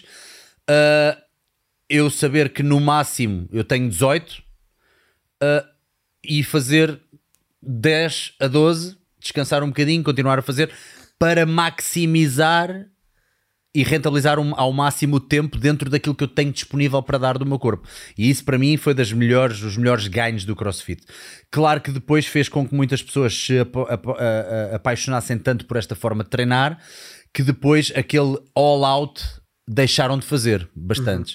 Uhum. Uh, e foi aí também que houve um senhor que é o Julian Pinot que, que acabou por fazer bastantes workshops e teve cá em Portugal também na CrossFit vinte e sete vinte e cinco. Uh, acabou por, por, por chamar a atenção disso, porque de facto séries all out era coisas que as pessoas já estavam a deixar de fazer, já só estavam a fazer M-reps controlados. Uhum. E coisas para tempo, e isso aí não pode ser, porque estamos a falar de sistemas energéticos diferentes. Um, estava aqui uma pergunta também. Porquê é que vem sempre esta pergunta, man? David Mogas, e o que acham do Patrick Baboumian ser vegan, olha eu a revirar os olhos, e conseguir ser dos homens mais fortes do mundo? Eu não sei se percebo a pergunta, porque alguém ser vegan ou não é quase do foro íntimo e pessoal da pessoa. Isso para mim interessa-me tanto como, como sei lá, como ser gay. Yeah, exatamente, interessa-me tanto como alguém ser Acho gay. Acho que a partir do momento em que ele tem a nutrição dele otimizada dentro das preferências ou das escolhas éticas dele, ah, então não vejo nada assim muito espantoso no facto de ele ser dos homens mais fortes do mundo. Provavelmente já tem a componente genética, provavelmente tem a componente daquelas coisas extra. Uh, o facto de ser vegan é só mais uma coisa a acontecer. Não é ser vegan que te vai tornar mais fraco, depende de como tu tratas a tua nutrição. Bom, isso também é importante relevar. Pronto, dentro disto obviamente que eu também estou a brincar, mas, mas também há aqui algo importante a dizer, que é: de facto, uma pessoa não tem que ficar mais fraca por ser vegan. Se houver algum tipo de insuficiência de algum tipo de micronutrientes e não sei o que, também já foi falado aqui com nutricionistas, acho, acho que é importante uh, uh, chamar a atenção que a pessoa deve fazer um, algum tipo de check-up e verificar se está tudo ok, ou se há algum tipo de micronutriente, uh, ou sal mineral, ou algum tipo de ma- macro, é um bocadinho mais fácil, mas algo que não está a ser atendido, que pode ser uh, ajustado e, e otimizado com suplementação. Não esquecer que estes senhores, eu não sei se o, David, se o Patrick Baboumian diz ou não que é, que é natural, mas eu não, obviamente que não deve ser, uma vez que estava nas ligas profissionais, se não estou em erro, de, de strongman. Mas também há aqui uma coisa que é importante dizer: ele não é dos homens mais fortes do mundo, atenção, ele não está sequer perto. Apesar de ele ter estado na liga, eu acho que nunca passou sequer às, às finais. Porque aqui também, pronto, é assim, depois aquilo também são cargas astronómicas que a malta, que a malta faz, não é? Eu tenho ideia que ele nunca chegou tão longe assim. Por acaso nunca ouvi nos topos topos. Eu tenho ideia daquelas maltas tipo Martins Lissis, ah, tenho pois. Ah, pois. É ideia daquela fruta, não é? Malta de leste, pá, mas não me lembro de o ver mesmo no topo. Mas sim, é um nome conhecido e é, e muito forte, não deixa bem de ter crédito por isso. Claro, claro. Pá, eu acho que o facto de ser vegan é só mais, é uma escolha dele, e se ele fez essa escolha e soube otimizá-la, bom para ele. Nice, M M X V dois M M, portanto dois mil e dezassete, X V dois. Tu és bom a ler numeração romana. Sou ganda romano, fónico. Uh, qual, a vossa opinião sobre, uh, qual a vossa opinião sobre Powerlifting Multiply? Abração para os dois. Multiply é o, é o gear, não é? Exatamente, é quando utilizas aqueles fatos... Falar sobre gear. Sobre roupa. Qual tipo? Sobre roupa. Ah, ok, esse tipo de gear. Salos da Zara. Uh... então, eu prefiro branco. Estou a brincar. Um, multiply, a diferença do Powerlifting Multiply para o Powerlifting Single Ply para o Powerlifting normal é que, à medida que aumentamos os plies, aumentamos uh, a ajuda externa dos fatos. Há quem diga que é mais difícil. Não estou a dizer que é mais fácil fazermos Powerlifting Multiply. Não estou a dizer isso. Estou a dizer que, por termos um equipamento que nos está a ajudar a levantar aquela carga, vão conseguir levantar mais peso, e as cargas que se utilizam em termos de Powerlifting Multiply não têm nada a ver com as cargas que se utilizam em termos de Powerlifting Raw. O que é que eu acho sobre Powerlifting Multiply? Ah, se... isto, isto, é, isto é Multiply, isto que estamos a ver? Não, isto é Raw. Raw ou Single claro, Ply? Espera aí, que estupidez. Porquê que eu escrevo Multiply? Estou a escrever bem Multiply? Multi, espaço. Ah, não, é espaço, Ply, ok. Multiply, pois não. Multiply é multiplicar. É multiplicar. Então, espera aí, caramba. Esses fatos cor laranja, é, por norma é Multiply. Ah, ok, isto é Multiply, ok, pronto. O apertance que dá ajuda a, a quase fazer uma, um mini bounce quando tu chegas abaixo e voltas assim. Aquilo faz tipo o efeito mola. Para além disso também utilizam as wraps, que são aquelas coisas à volta do joelho. Mas há o Single Ply, não é? A diferença do Single Ply para o Multiply, eu penso que seja só a grossura do fato. Um só tem uma camada e o outro tem várias camadas. Daí Single Ply ou Multiply. Ah, tá bem, tá bem. O que é que eu acho sobre isso? Se for o que gostas de fazer, por que não? Uh, em termos de, de despêndio, em termos de material, é capaz de ser um bocadinho mais elevado. Uh, em termos da porrada que o corpo apanha, por teres mais corpo em cima, também pode ser um bocadinho mais elevado. Uh, eu, pessoalmente... não gosto, eu gosto que o treino de força seja quase um display daquilo que tu realmente consegues fazer. Se gostas de fazer este tipo de, de powerlifting, força, não tenho nada contra. Hum. Quais é que são os erros mais comuns, entrando em, em especificidade também no, nos exercícios, antes depois de aplicarmos então o trabalho de força às várias modalidades, que é para ajudar aqui a malta do chat? Uh, quais é que são os erros mais comuns que tu vês mais a serem cometidos no peso morto, por exemplo? No peso morto é aquilo que eu falei há pouco, de tentar arrancar demasiado a barra, depois faz com que percas a posição e faz com que tenhas aquela resistência toda de uma vez. Gosto que o movimento seja mais progressivo. Eu gosto de pensar, eu gosto daquela dicotomia, pensar num, num light switch ou pensar no ar-condicionado que tu vais regulando aos poucos. No, uhum. no volume knob. Uhum. Tens o volume que vai do zero ao dez e tu podes ir aumentando aos poucos, ou tens o light switch que podes desligar ou ligar. A maioria das pessoas pensa no deadlift como sendo desligar ou ligar. Okay, eu okay, gosto okay. de pensar ir do zero até ao dez, só quando estás no dez é que começas a levantar a barra. Vais aumentando a tensão que estás a criar no movimento, vais preparando o teu corpo e só depois é que empurras o chão e levantas. Uau, boa, boa, boa. Ok, ok. No agachamento, o que é que tu vês mais de, de, de, de erros? No agachamento, principalmente o facto de iniciarem muito com uma anteversão da bacia. Um, Anteversão da bacia, se formos a ver em termos anatómicos, é uma extensão da coluna e uma flexão da anca. Para fazermos um squat completo, precisamos de certos graus de flexão da anca. Se já estivermos a roubar esses graus de flexão da anca no início do movimento, ao fazer a tal... Uh, eu disse retroversão, eu queria dizer anteversão, acho tu, eu. Tu no início disseste anteversão, disse que anteversão, era o rabinho exatamente. De pato, não é? Exatamente. Se começarmos nessa posição de anteversão, então cá em baixo, por já não termos graus de flexão da anca disponíveis... Para, cons- para conseguirmos quebrar a paralela, para conseguirmos a amplitude completa, vamos ter de fazer um movimento contrário de retroversão com flexão da, da coluna. Esse é o erro que eu vejo de forma mais comum, se quiserem otimizar. Estás a falar do butt wink, não é? Butt wink. Que chamamos de butt wink. Deixa cá ver se, deixa cá ver se consigo encontrar aqui um exemplo de butt wink, que às vezes também é bom a malta ficar com a butt wink squat. A malta ficar com a referência. Isto, se calhar, estamos aqui a mostrar tanto Squat University... Será que ele vai mostrar já um butt wink? Yeah, mostrou. Ah, fora que sacana. Ah, não.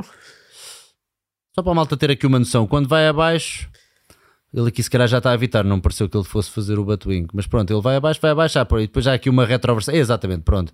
É quase um arredondar de repente para compensar esse excesso. Portanto, aquele excesso inicial de quem tem o rabinho de pato espetado para trás e a hiperextensão das costas. Depois cá em baixo há uma retroversão para compensar, que é para conseguir settle Na posição, exato. Portanto, e, e isto é mau, é que eu também já ouvi várias teorias sobre o butt wink, um, em que uh, de facto também já ouvi dizer que mau, mau, mau não era. Depende do que tu consideras mal. Primeiro tens sempre a componente de... Não é tão é, eficaz, é isso? Qual é que é a carga de treino que a pessoa tem a fazer aquele movimento assim? Se for algo que a pessoa está mais do que habituada a fazer, se a pessoa fez a progressão certa para conseguir fazer aquele movimento assim, então, em princípio, os tecidos adaptaram-se para conseguir fazer aquela tarefa assim e vai conseguir até aguentar melhor do que se de repente mudasse a sua posição. Uh, se formos a ver em termos biomecânicos o que é que é ótimo, a maneira que consegues criar mais força, então será uh, fazemos o alinhamento entre o diafragma e o pavimento pélvico, conseguimos otimizar a pressão intra-abdominal e conseguimos que a coluna fique sempre na mesma posição, e aí vais conseguir criar mais força, não vais ter aquelas flexões e extensões da coluna desnecessárias para o movimento. Se é mau ou se é bom, acaba por ser uma discussão de, ok, quando fazes tens dor? Se tiveres dor, vamos tentar fazer alguma coisa em relação a isso. Pode ser por uma questão de carga de treino, estás a treinar com demasiada carga de treino, ou pode ter mesmo a ver com a forma como estás a fazer o movimento. Se não tiveres dor e se conseguires fazer um bem movimento assim, e se achares que já estás otimizado em termos de performance, não vale a pena estar a mudar só porque sim. Hum, ok. E no bench, qual é que é o maior erro das pessoas? Ou os maiores? Bench press. Depende se estamos a falar de uma vertente de powerlifting. Eu acho que no que toca ao powerlifting, o erro principal não é, não, não quero dizer que é ter um arco pequeno, mas é não manter o arco constante ao longo do movimento. Malta tem tendência para, quando deixa a barra vir ao peito, deixar o peito afundar e não conseguem ser tão eficientes a manter aquele arco. Um, claro que nós aqui estamos a falar no sentido de otimizar a performance para levantar o máximo de carga possível. O movimento não vai ser o movimento mais bonito que vocês veem no ginásio, porque há muita, muito pessoal até que acha que isto é um completo fail. Deixa-me cá ver se encontro aqui algum bench press. Arch. Arch. Só para a malta perceber do que é que estamos a falar. O arch, o que é que nos dá? O arch dá-nos, uh, então, uma, um melhor apoio do, da, da, da, da cintura da, escapular. Exatamente, da, de, neste caso da, da, da parte superior das costas, e dá-nos mais apoio também das pernas, ou seja, conseguimos fazer um drive do peso também utilizando as pernas. Não sei se tu... Ela já fez algum... Ah, pronto, basicamente é isto. Aqui não se vê assim tão bem quanto isso, mas nós vemos que ela de facto está aqui a, a promover algum arch, que até o próprio setup e a, a forma como se colocam é quase como se fosse fazer uma ponte, não é? E os pés estão normalmente colocados cem por cento no chão, portanto mesmo o calcanhar também está, correto? Depende das federações. Cá em Portugal, na W P C, podes ter os pés como quiseres, podes colocar só a ponta do pé. Um, na, na I P F, que é a federação principal a nível mundial, é obrigatório ter os calcanhares no chão. Hum. Eu, por acaso, até agora, nos meus dez anos de powerlifting, treinei quase sempre só com a ponta do pé no chão. Agora estou a voltar a treinar com os calcanhares no chão para me preparar para esta prova. E qual é que é a largura estipulada? Oh, isto, isto que ela fez agora não podes, não é? Nunca podes levantar o rabo. Não podes levantar o rabo. Ok. Em qualquer uma delas. Estás a aldrabar em termos mecânicos, portanto é daquelas regras que é, é igual para todas as federações. É um keeping. É um keeping. É quase um keeping, sim. É quase keeping, um keeping. Bench press. E, e qual, há alguma regulamentação a nível da, da largura dos braços? Penso que a largura máxima será tipo oitenta e um centímetros para cada lado, não tenho a certeza. Porra, agora tinha que fazer contas, tinha que buscar ali o coisa. Está aqui alguém a perguntar, existem strongmans portugueses? Existem, sim senhora, abraço aos dois, um grande abraço. Existem, sim senhor, e o Luís Filipe respondeu muito bem, existem sim, o Salgueiro tem um podcast nas dicas com um strongman, sim senhor, com o grande Fábio, que já foi campeão pelo menos umas duas ou três vezes do strongman a nível nacional. Posso estar a enganar-me aqui, posso estar a enganar-me aqui no número de, de vezes que já foi campeão, mas pelo menos acho que duas pelo menos foi. Uh, e até tivemos uma surpresa durante esse programa, durante esse podcast, que foi o Magnús Ver Magnússon, que já foi quatro, ui, agora também vou butcher this. Ou foi três ou foi quatro, acho que foi quatro vezes strong, uh, uh, uh, X vezes. campeão de... Foi X vezes campeão mundial de strongman, ok? Mundial de strongman. Uh, uh, a falar connosco ali durante meia horinha, foi muito, muito bom. Um, André Paixão, obrigado pela tua contribuição, o Euro noventa e nove, um bocadinho mais schmítico, mas obrigado mesmo. Vocês são todos os porcos schmíticos, pá. Façam como o André Paixão e querem, querem resposta às vossas perguntas, pá. Put your money where your mouth is, pá. Olha, este aqui até foi bem, bem ordinarão. Escreve, disse assim: escolher um para a vida, D L ou squat? Hashtag picha grande. O Picha Grande, uh, isto tem uma história, eu conheço muito bem esse André Paixão. Ah, tu conheces o André Paixão? O André Paixão ah. é muito bom rapaz. Ah. Picha Grande é uma referência a uma música do Umas Xtense. Férias vossas em Porto Covo. Não, não, não. não, não. Essa, por acaso, e para os propósitos deste podcast, é só uma música do Xtense. Xtense? Que é isso? Xtense é um rapaz do hip-hop português. Extra, aquele do bolero. Ah. Tipo peruca. Um bolero. Tipo, tipo peruca, mas um bocadinho melhor. Ele tem uma música... Melhor ainda que peruca, não acredito. O peruca é tão bom. Epá, é possível, juro que é possível, juro que é possível. Um, essa música do Picha Grande por acaso é bué da fixe. Uh, e ele perguntou-me se tinha que escolher entre squat ou deadlift para o resto da minha vida. Eu escolhi a squat. Ok. Tenho no meu Instagram que sou um squat nerd, portanto não posso mudar isso. Tenho que dar esta resposta, é o politicamente correto. E vou fazer aqui uma pequena pausa para vos falar dos treinos que podem fazer comigo, mas vou também dizer aqui outra coisa, que foi, nós hoje à tarde, nós já estamos juntos aqui há umas boas horinhas, portanto vocês vão ter a oportunidade de ver, e, e, e é uma espécie de um segmento novo nas dicas, que é uma espécie de treino seguido, vá, obviamente vamos cortar algumas partes, que é para não ser o treino todo, tivemos a treinar, a fazer um treino de, de powerlifting puro e duro, estou uh, aqui à rasca das pernas. O treino durou, imaginem, uma hora e meia, eh, condensamos o treino em meia horinha, mas fica ali um vídeo bastante interessante em que o Mauro vai explicar o beabá de um treino de powerlifting, neste caso foi um treino de squat, back squat, e posso-vos dizer que este sacana estreou os, uh, os duzentos quilos aqui no estúdio do Salgueiro. Este sacana pegou em duzentos quilos, assim, foi lá para baixo, eu olhei aquilo, aquilo é, é todo um setup... que quando chega lá abaixo eu penso, ele não vai levantar, de repente só vai jogar assim, vut, e eu, ah, motherfucker, sacana. Portanto, o que ele diz é verdade, eu, eu, eu não sabia. Acho que, foi, acho que foi das primeiras vezes que eu levantei muito peso e fiquei a pensar, eu se calhar conseguia mais. Yeah, este gajo depois vira-se, eu acho que fazia mais, se calhar vou fazer mais. Eu fiquei tipo, ah, bolas, é que, é que, é que a barra já não dava para mais, portanto tenho que arranjar pesos daqueles mesmo de powerlifting, pelo menos uh, um ou dois pares, que é para, para quando cá viajas a próxima vez, fazeres então os teus duzentos e dez e fazeres com, com... pá, brutal, foi mesmo, vocês vão adorar o vídeo, está mesmo bada bom. Porquê? Porque também explicou ali dicas muito preciosas do tipo de respiração que se faz, do bracing, também já podemos entrar nisso, mas depois em maior detalhe no vídeo. Um, para proteger uh, a integridade da tua coluna quando estás a suportar cargas grandes, um bom aquecimento, como é que se faz para powerlifting, uh, e depois exercícios acessórios e a forma de os atacar como forma também de trabalhar muito os glúteos, quadríceps e até os isquiotibiais para poder ser mais forte então no back squat.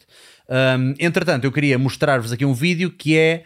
Uh, e uh, algumas pessoas têm vindo a perguntar como é que podem treinar comigo, e agora já podes treinar através do Zoom, já temos uma turma espetacular, uh, às segundas, quartas e sextas estou a fazer treinos aqui no estúdio e quem está em casa a seguir faz os treinos ao mesmo tempo que eu, portanto estou a dar aula autêntica de uma hora, mas não tens que fazer exatamente a essa hora às dezoito e trinta, que é quando eu faço dezoito e trinta portuguesas, obviamente.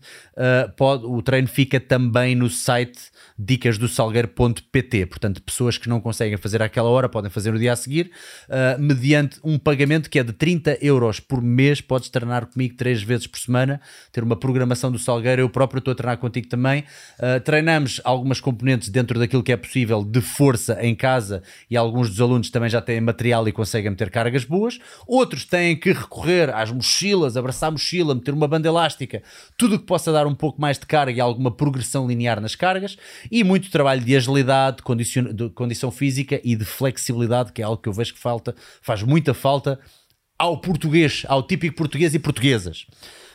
Hum, portanto, vou mostrar o vídeo para tu saberes um bocadinho mais sobre estes treinos, e em três, dois, um...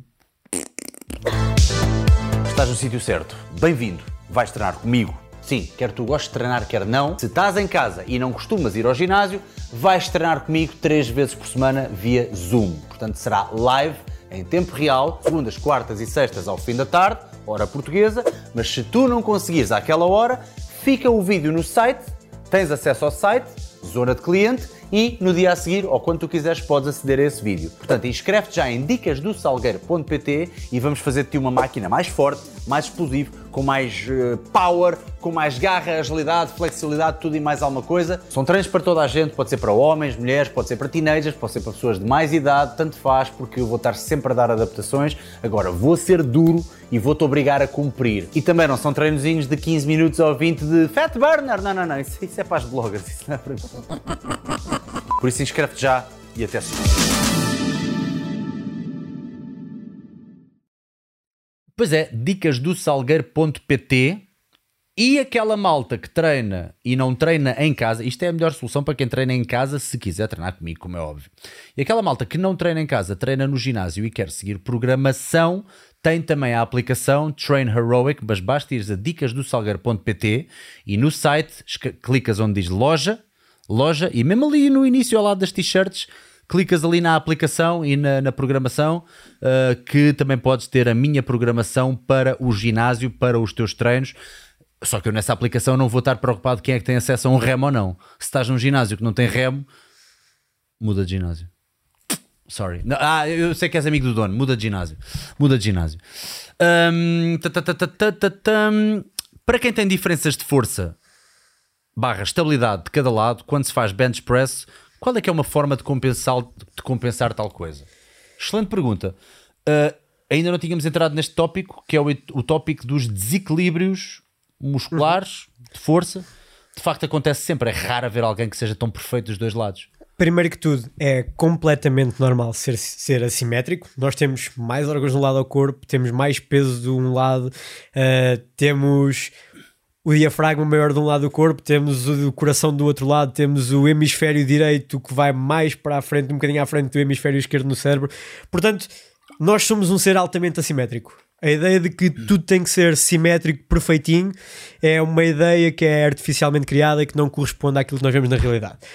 Dito isto, se achares que tens uma, uma assimetria assim mesmo muito exagerada que está a afetar a tua performance, então, coisas que podes fazer. Antes do teu treino de bench press, podes, por exemplo, ver a tua amplitude no que toca à rotação interna, rotação externa do braço. Podes ver como é que está a tua flexão do ombro e se vires que há uma diferença muito grande a um lado e ao outro, podes tentar fazer alguns drills respiratórios que vão uh, melhorar a tua mobilidade em termos de caixa torácica para conseguires restaurar essas mobilidades ou restaurar essas posições para depois conseguires fazer o movimento de forma um bocadinho mais simétrica. Se vires que é uma questão de força, se testares as tuas posições como a posição de adução do ombro, abdução do ombro, e se vires que há uma diferença grande a um lado e ao outro, podes também começar por primeiro dar a mobilidade, conseguir ir àquela posição e depois dar um estímulo para conseguires ter melhor drive naquela posição e conseguires fazer força. Uma coisa também que perguntam muito é como é que eu posso melhorar, e as pessoas têm, têm, têm a tendência para atacar logo o problema uh, de acordo com a última coisa, com a última tendência do que ouviram. E durante muito tempo eu ouvi que as pessoas, quando não conseguem fazer um agachamento a ir mesmo lá abaixo, é falta de mobilidade tibiotársica. Qual é que foi a proporção de vezes em que tu encontraste o problema de facto de ser falta de mobilidade tibiotársica versus outra coisa qualquer? Eu acho que na minha vida inteira sou capaz de ter visto uma pessoa que tem realmente uma grande limitação na tibiotársica, uhum, e que mesmo assim consegue fazer um squat abaixo da paralela. Essa como é que tu corrigiste essa... ou como é que tu ajudaste a que conseguisse? Porque muitas pessoas acreditam que não é possível, não é possível. Essa... Ah não, o meu corpo não deixa, eu sou especial. Essa pessoa tem um, um squat muito assimétrico, uhum, mas não tem qualquer tipo de dor. Esse é do ta... dos tais casos. Já sabes que o teu corpo nunca vai, nunca vai ser igual porque tiveste esta lesão neste tornozelo e de facto não consegues atingir aquelas posições, mas consegue fazer um squat à mesma, consegue fazê-lo sem qualquer tipo de dor. Portanto, vou proibir a pessoa de fazer só porque aos meus olhos não é bonito? Essa é, essa é a primeira questão. Uh, a segunda questão, se a pessoa tiver a tal falta de mobilidade que depois não permite fazer um squat bonito ou um back squat bonito, então se calhar estamos a tentar agarrar num parafuso quadrado e meter aqui num espacinho redondo. Porque é que temos que dar um back squat àquela pessoa? Aquela pessoa é powerlifter. Hum. Se não for um powerlifter, temos N opções de squat em que é mais fácil conseguires uma flexão completa da anca, flexão completa do joelho. Como é que tu podes fazer isto? Por exemplo, elevas os calcanhares, metes o peso à frente, a pessoa tem o centro, consegue gerir melhor o centro de massa e consegue descer e consegue, qual, quase qualquer pessoa consegue fazer um squat completo se tu a colocares na posição certa. Neste caso será isto é a versão mais fácil para fazer um squat completo, calcanhares elevados, peso à frente. Precisa de ser muito peso? Não, o objetivo aqui não, não é hipertrofia, não é termos um, um estímulo muito grande em termos de força, é só o suficiente para a pessoa se conseguir equilibrar. E vemos, se calhar uma senhora de oitenta anos, vocês pensavam que nunca conseguiam, nunca, cons- nunca iam conseguir aceder àquela, àquela parte do range of motion, de repente alteramos um bocadinho a biomecânica do movimento e já estamos a fazer um squat completo. Eu acho que é mais uma questão de seleção de exercícios e sabermos o que é que temos à frente. Toda a gente tem que fazer um back squat? Não. Toda a gente tem que fazer um squat? Ah, talvez sim. Também não sim. diria que... Claro que sim, mas se conseguirmos que essa pessoa tenha essa possibilidade, por que não? Sim, e agora vamos entrar então no segmento de falar de força com vista a ajudar as variadas modalidades, e está aqui T. Sousa, que uh, pelo, pela conversa e pelo, do, pelas perguntas eu creio que deve ser um preparador físico e está ligado ao basquetebol. Vou ler primeira, a primeira pergunta dele ou dela, não sei. Diferença entre sumo deadlift e deadlift convencional. Dá para fazer movimentos máximos super slow? Já sei uh, quem é que é isso, é o Tiago Sousa. Eu não sei se foram duas perguntas ou se foi só São uma. duas perguntas, duas perguntas. Ok. Uh, diferenças entre deadlift convencional e deadlift sumo. Os deadlifts uh, convencionais, por, por norma, têm, são mais fáceis para atletas maiores que têm mais força bruta. O sumo deadlift, vamos pensar assim... Um deadlift convencional é como tocar guitarra elétrica muito rápido, é extremamente técnico, mas é bruto. E um sumo deadlift é como tocar violino, extremamente rápido também, mas com aquela beleza. Para seres muito bom no sumo deadlift tens que ser muito bom tecnicamente, tens que passar muitas horas a trabalhar a técnica do movimento e as tuas capacidades para aceder às posições certas. Para seres muito bom no, no deadlift convencional tens que ter muita força bruta. Agora, se um é melhor que o outro, depende dos teus objetivos. Se fores um powerlifter que quer maximizar os números na plataforma, usa aquele em que levantas mais peso. Hum, pois. Há aqui alguma componente, tanto no bench press como no peso morto, para terminar aqui esta questão de mais dentro do, do, do, do powerlifting, do mundo do powerlifting em particular, há aqui alguma coisa nisso que te chateia do género, pá, realmente há aqui truques que permitem que... o levantamento seja muito mais curto e como tal as pessoas conseguem ter demasiada eficácia? No sumo deadlift não, acho que no sumo deadlift acabas por ter que ter o mesmo empenho no que toca a, às horas que passas a dedicar ao desporto. No que toca ao, ao bench press com arcos muito grandes, é um bocadinho chato dizer que eu acho que enquanto as regras forem assim, eu acho que o pessoal deve tentar otimizar o arco e deve tentar alargar as mãos, porque se é válido em competição e queremos levantar o máximo de carga possível... O Salgueiro estava a fazer uma cara, acho que vou apanhar a porrada. Não, não estou, não estou. uh, eu acho que se podes utilizar em competição, porque não? Mas acho que também deves trabalhar a outra componente da força mais bruta, porque pode acontecer as regras mudarem e os, os desportos ao longo do tempo vão evoluindo. Assim como o weightlifting retirou o clean and press, nós podemos retirar os arcos muito grandes do bench press de repente com uma regra qualquer. Uh, portanto, deves continuar a trabalhar a tua capacidade de fazer força numa posição um bocadinho menos cheat.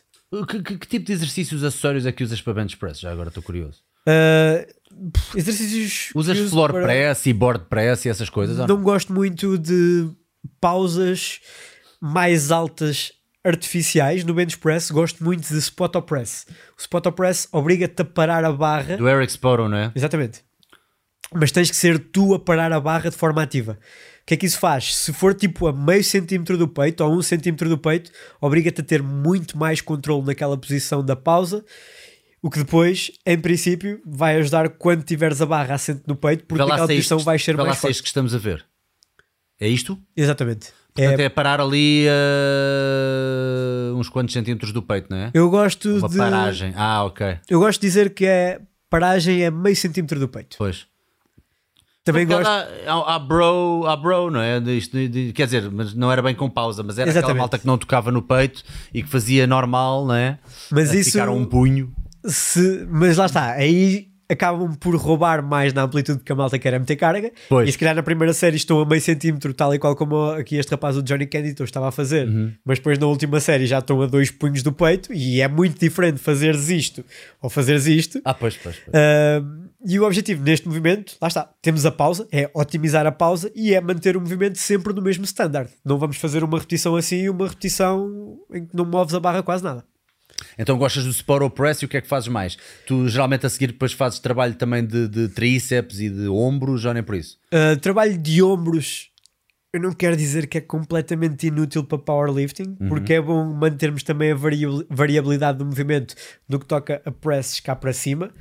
Mas se estiveres a tentar depender de overhead press para melhorar o teu bench press, isso pode resultar nos primeiros tempos, mas depois tens que ser muito mais específico. Uhum. Acaba por ser quase uma perda de tempo estar-te a tentar concentrar em aumentar o overhead press se o teu objetivo for melhorar o bench press. Uhum. Claro que se tiveres o objetivo de melhorar o overhead press, força, faz overhead press. Um... Nessa ótica também já ouvi uma vez uma boa dica de um weightlifter, e aqui estamos a falar de Olympic lifter, portanto uh, de uh, clean and jerk, clean and jerk e snatch, portanto quem faz weightlifting mesmo, uh, que era a, a dica contrária, que era eu não faço supino porque fecha-me demasiado, é excesso de rotação interna, fico demasiado uh, desenvolvido no peitoral, e o peitoral é só um entrave para quem quer fazer a rack, não é? Front rack, e quem quer fazer overhead press, ou seja, a mobilidade que eu preciso ter e a rotação externa uh, necessária que eu preciso ter de mobilidade nos, nos meus ombros e nos meus dorsais, uhum. para fazer o overhead press acaba por ficar comprometida se eu desenvolver muito e fizer muito peitoral, portanto acabam por não fazer. Aí, até é engraçado ver aqui esta diferença. Aí voltamos à questão da especificidade. Essa pessoa se calhar pode ir dos zero aos cem quilos no bench press e nunca ter esses problemas, mas se, quiser, se calhar se quiser levar o bench press dos cem aos cento e cinquenta já vai ter mais de comprimir a, a caixa torácica para conseguir imprimir força nesta, nesta direção, mas depois vai limitar a mobilidade para cima da cabeça. E se essa pessoa quer levantar os braços acima da cabeça, então não pode comprimir assim tanto a caixa torácica. Pois. Então, então e que exercícios é que tu gostas para tríceps? Para, para te ajudar, não no sentido apenas de ganhar massa uhum. muscular, mas no sentido mesmo de sentir a articulação do cotovelo forte. Coisas que eu gosto de fazer com maçório. Primeiro que tudo, gosto de fazer um exercício de peitoral em que movo a barra ou os dumbbells ao meu corpo em mais amplitude do que no movimento do bench press de powerlifting. O movimento do bench press powerlifting é sempre limitado. Nós temos aquela amplitude limitada pelo arco. Então, eu gosto de fazer, por exemplo, um deficit push-up, em que vou fazer um movimento com a amplitude completa, ou com dumbbells fazer um movimento com a amplitude completa para dar aquele estímulo para conseguir produzir força também para além daquilo que faço com a barra. Uh, depois, movimentos de tríceps. Eu não sou a melhor pessoa no que toca a movimentos de tríceps, eu estou um bocadinho limitado, eu tenho umas dores no cotovelo já dos tempos em que eu fazia downhill e levantava bicicletas em vez de levantar pesos. Mas coisas que eu gosto de fazer, eu gosto de fazer tudo o que é movimentos atrás da cabeça, que metam a cabeça longa do tríceps numa posição de alongamento uh, e que trabalhem numa posição mais perto da amplitude completa. Estamos aqui a ver uma deficit push-up, só para a malta ter... A, a referência, portanto ir um bocadinho mais abaixo do que a linha dos braços para ter então essa, essa abertura que tu não tens normalmente no, no, no supino convencional, portanto neste caso de, de, de powerlifting. Continua, desculpa, sim. Eu aqui até gosto de, de utilizar um déficit ainda maior. É o déficit que eu conseguir fazer, eu aproveito todo. Boa, boa, boa. Não gosto muito de utilizar cargas adicionais, este é dos tais movimentos em que me desafio mais pela biomecânica. Adiciono range of motion, estou a adicionar dificuldade, estou a aumentar a tensão mecânica. Hum. Uh, movimentos de tríceps, estava a dizer, por exemplo, o banco inclinado, fazer com uma barra movimento, não é bem tipo um skull crusher, um skull crusher é mais diretamente à testa, mas fazer atrás para ter o tal alongamento da longa porção do tríceps. Uh, gosto de bíceps, nos exercícios bíceps gosto de fazer no banco inclinado, estou a alongar o peitoral simultaneamente e estou a conseguir um grande alongamento no bíceps, estou a trabalhar também numa uma grande amplitude. Uh, para mim, esses foram os movimentos que fizeram a principal diferença no meu, no meu treino de braços. No início eu nem conseguia sentir muito bem bíceps e tríceps, sou muito dominante de movimentos de tronco, mas ao trabalhar essas amplitudes completas ganhei mais facilidade e agora consigo tirar um bom estímulo de tríceps ou de bíceps mesmo com exercícios com menos amplitude. Hum, ok, boa, boa, boa. T. Sousa, então, continuando, e é a tal segunda pergunta, uh, com atletas de basquetebol, e agora podemos entrar nas modalidades e como, e façam as vossas perguntas de acordo com as vossas modalidades, porque as probabilidades da maioria de vocês não serem atletas de powerlifting é grande, portanto, se vocês quiserem utilizar movimentos de força e programações de força para servir as vossas modalidades, aproveitem agora para fazer as vossas perguntas. Uh, um, portanto, o T. Sousa perguntou, com atletas de basquetebol não é muito fácil, portanto, opto por lunges em vez de back squat, o que é que tu dizes? Eu acho que nem toda a gente tem de fazer o squat, lá está, estes atletas têm de se tornar mais fortes, até ao nível em que ser mais fortes ajuda para a sua modalidade. E tu achas que lunges é a melhor variação ou a melhor alternativa a não fazer agachamento? Eu acho que consegues fazer, conseguias incluir à mesma o tal movimento do squat bilateral. Uh, primeiro, talvez goblet, não? Talvez goblet. Sim, o tal movimento do goblet squat.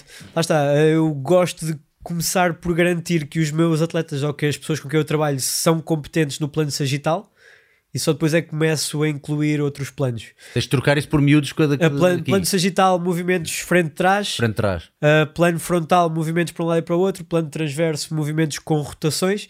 Eu considero que no movimento de lunge ou no movimento de split squat já tens alguma componente rotacional. Tens que conseguir colocar a anca na posição certa para tirar realmente o sumo daquele exercício. Portanto, eu gostaria de, se calhar, tornar mais forte no movimento primeiro bilateral no plano sagital, os tais movimentos frente-trás, e depois tentar ganhar força nesse plano transverso, ou plano, plano frontal. Se não for de facto uma opção, porque o atleta não consegue atinar com nenhum tipo de squat, o squat não é obrigatório para aquela modalidade. Um atleta mas, de basquete tem de ter muita força para conseguir aquela impulsão, mas é só para isso. Um atleta de basquete não precisa fazer um squat completo. Pois, mas, pois exato, mas, mas pronto, mas o squat, seja ele completo ou não, pode ser uma excelente mais-valia para alguém que vai saltar a pé juntos, por exemplo, quando é um lançamento triplo, não é? Talvez numa passada ou numa fundança ou algo do género, não, ou num lançamento em gancho, ou como é que chamam, mas...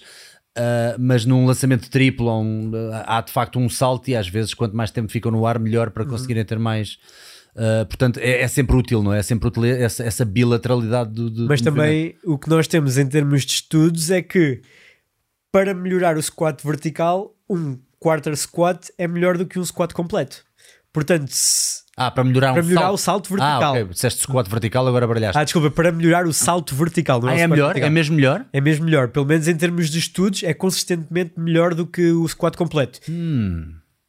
Então, provavelmente, se calhar o teu atleta não vai conseguir fazer um squat completo, mas ensinar um, um quarter squat é relativamente fácil. Acho que qualquer pessoa consegue fazer um bom quarter squat. Nice, nice. Porque não? Trabalharmos nessa amplitude e depois, se calhar, trabalharmos só o squat numa... numa uma variante de, ok, vamos manter a variabilidade do movimento, vamos manter a pessoa a mover as articulações naquela amplitude toda, mas não vamos empurrar tanto o progresso como empurramos naquele movimento principal, que neste caso será o quarter squat.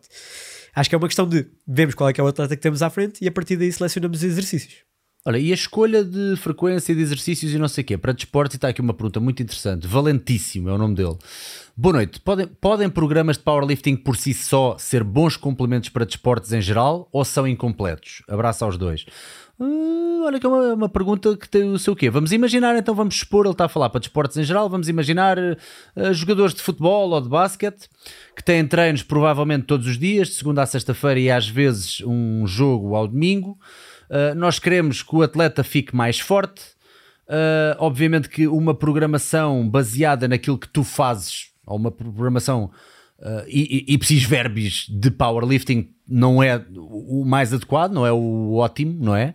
O, o, como é que, como é que nós pegaríamos nestas, uh, nestes fatores de querer fortalecer o atleta sem o estragar, mas que depois se nota esse resultado no campo? Uh, como estávamos a falar mesmo agora, eu acho que os exercícios se devem adaptar ao atleta e se devem adaptar também àquilo que o atleta tem de fazer. Uh, se... Agora vamos pensar aqui. Nós temos um jogador de futebol que é completamente descondicionado nesta parte da preparação física. É muito bom na componente técnico-tática, mas depois nunca fez trabalho de ginásio. Se calhar essa pessoa, mesmo com um plano de powerlifting, mesmo não sendo específico para aquilo que aquela pessoa precisa, vai ser bom. Porque o nível é mesmo muito baixo. mas à medida que tu vais avançando, vais precisando de, de tornar o teu trabalho mais específico para as tuas necessidades. Agora, não estou a dizer que tens que ir para o ginásio simular o movimento que fazes no campo, nada disso. Pois. Estou a dizer que os movimentos que tu fazes têm que ter alguma transferibilidade para depois, para as tarefas que vais fazer dentro do campo. Se um programa de powerlifting é o mais ótimo para isso, não. Um programa de powerlifting, por norma, vai ser um programa de anti-rotação. Se tu quiseres ser ótimo no powerlifting, dá extensão ao atleta, dá um foco muito grande em, em conseguir ter os, as extensões da coluna muito fortes e em ter os músculos que previnem a rotação do tronco também muito fortes. Será que isso é o melhor depois para um basquetebolista que tem que rodar, que tem que apanhar a bola, tem que passar? Claro que não. Então, se calhar, assim, em termos mais práticos, uh, sei lá, farias que duas, três sessões por semana de musculação? E que tipo de musculação é que davas? Consegues dar assim uns exemplos de exercícios porreiros que desses? Uh, musculação, eu não, bah, ia, eu musculação, não iria tanto, sim, eu ia por aquele trabalho de ginásio, sim. Uh, eu ia pegar num tipo de squat parcial que aumentasse o squat vertical, lá está, um movimento tipo o quarter squat, se calhar com pausa, meter umas seguranças altas, fazer pausa nas seguranças e explodir para cima, pode ser um então, bom mas, tipo mas de trabalho. Mas se ele tiver amplitude de movimento total, não, não ganha mais em fazer completo uh, para, para tudo? No estamos, a tra- estamos a trabalhar uma coisa que é um bocadinho mais específica ao desporto, mais sim, estímulo com cargas mais elevadas. Sim. Depois e... vamos então trabalhar na variabilidade do movimento e vamos tentar dar esses movimentos. Depois fazermos o tal quarter squat, nada uhum. nos impede de fazer um squat completo. Okay, okay, podemos ir okay. para uma versão tipo um goblet squat que seja mais fácil em termos de aprendizagem, principalmente numa fase inicial, para não termos que, que, que introduzir os movimentos todos de uma vez àquela pessoa, porque okay, aquela boa. pessoa é um basquetebolista, não é um powerlifter. Um, A pessoa faz esses movimentos, consegue ter bom desenvolvimento muscular, consegue ter um bom estímulo bom para o desporto e à medida que vamos avançando na carreira da pessoa em termos de preparação física, também vamos fazendo, como disse há pouco, tornando mais específico para aquilo que a pessoa precisa. No início, movimentos gerais, movimentos como squats completos, movimentos como deadlift, versões que sejam um bocadinho mais facilitadas até para ajudar na adesão da pessoa ao, ao plano. Imagina... um jogador de basquete provavelmente vai ter mais dificuldades em fazer um peso morto do chão. Uhum, pois, pois. O que é que podemos fazer com esta pessoa? Se tivermos uma trap bar, podemos fazer a pessoa a fazer um deadlift com uma trap bar. Vai ter aqueles ganhos iniciais de fazer um deadlift tal e qual, mas não vai ter o mesmo movimento. Pá, depois, se quiser, pode começar a progredir para lá. Ou se não tivermos a trap bar, pode fazer um deadlift de uma altura mais elevada e ao longo do tempo, se for necessário, vamos retirando essas alturas e vamos fazer de uma altura mais perto do chão. Boa, boa, boa, boa. Engraçado. E, e, e de resto, a nível de, de, de, de training split, estás a dizer que se calhar focavas mais em cada movimento, pelo menos os movimentos mais baseados em força, segmentavas mais, imagina, imagina que o atleta treinava ginásio à segunda, quarta e sexta, se calhar podias fazer então a... a, a à segunda mais virado para agachamento, à quarta mais virado para supino e à sexta mais virado para peso morto e depois os exercícios a seguir serem mais generalistas? Eu acho que também no que toca aos desportos é um bocadinho um erro irmos logo com aquela lente de powerlifting. Pois, exato. Eles exato. não têm de fazer deadlift, eles não têm de fazer bench press, eles não têm de fazer squat. Boa. Hum. Vamos focar-nos naquilo que eles precisam. Ok, se precisarem de fazer uma sessão em que precisam de ganhar força nos membros inferiores, podemos até colocar o deadlift e colocar o squat na mesma sessão.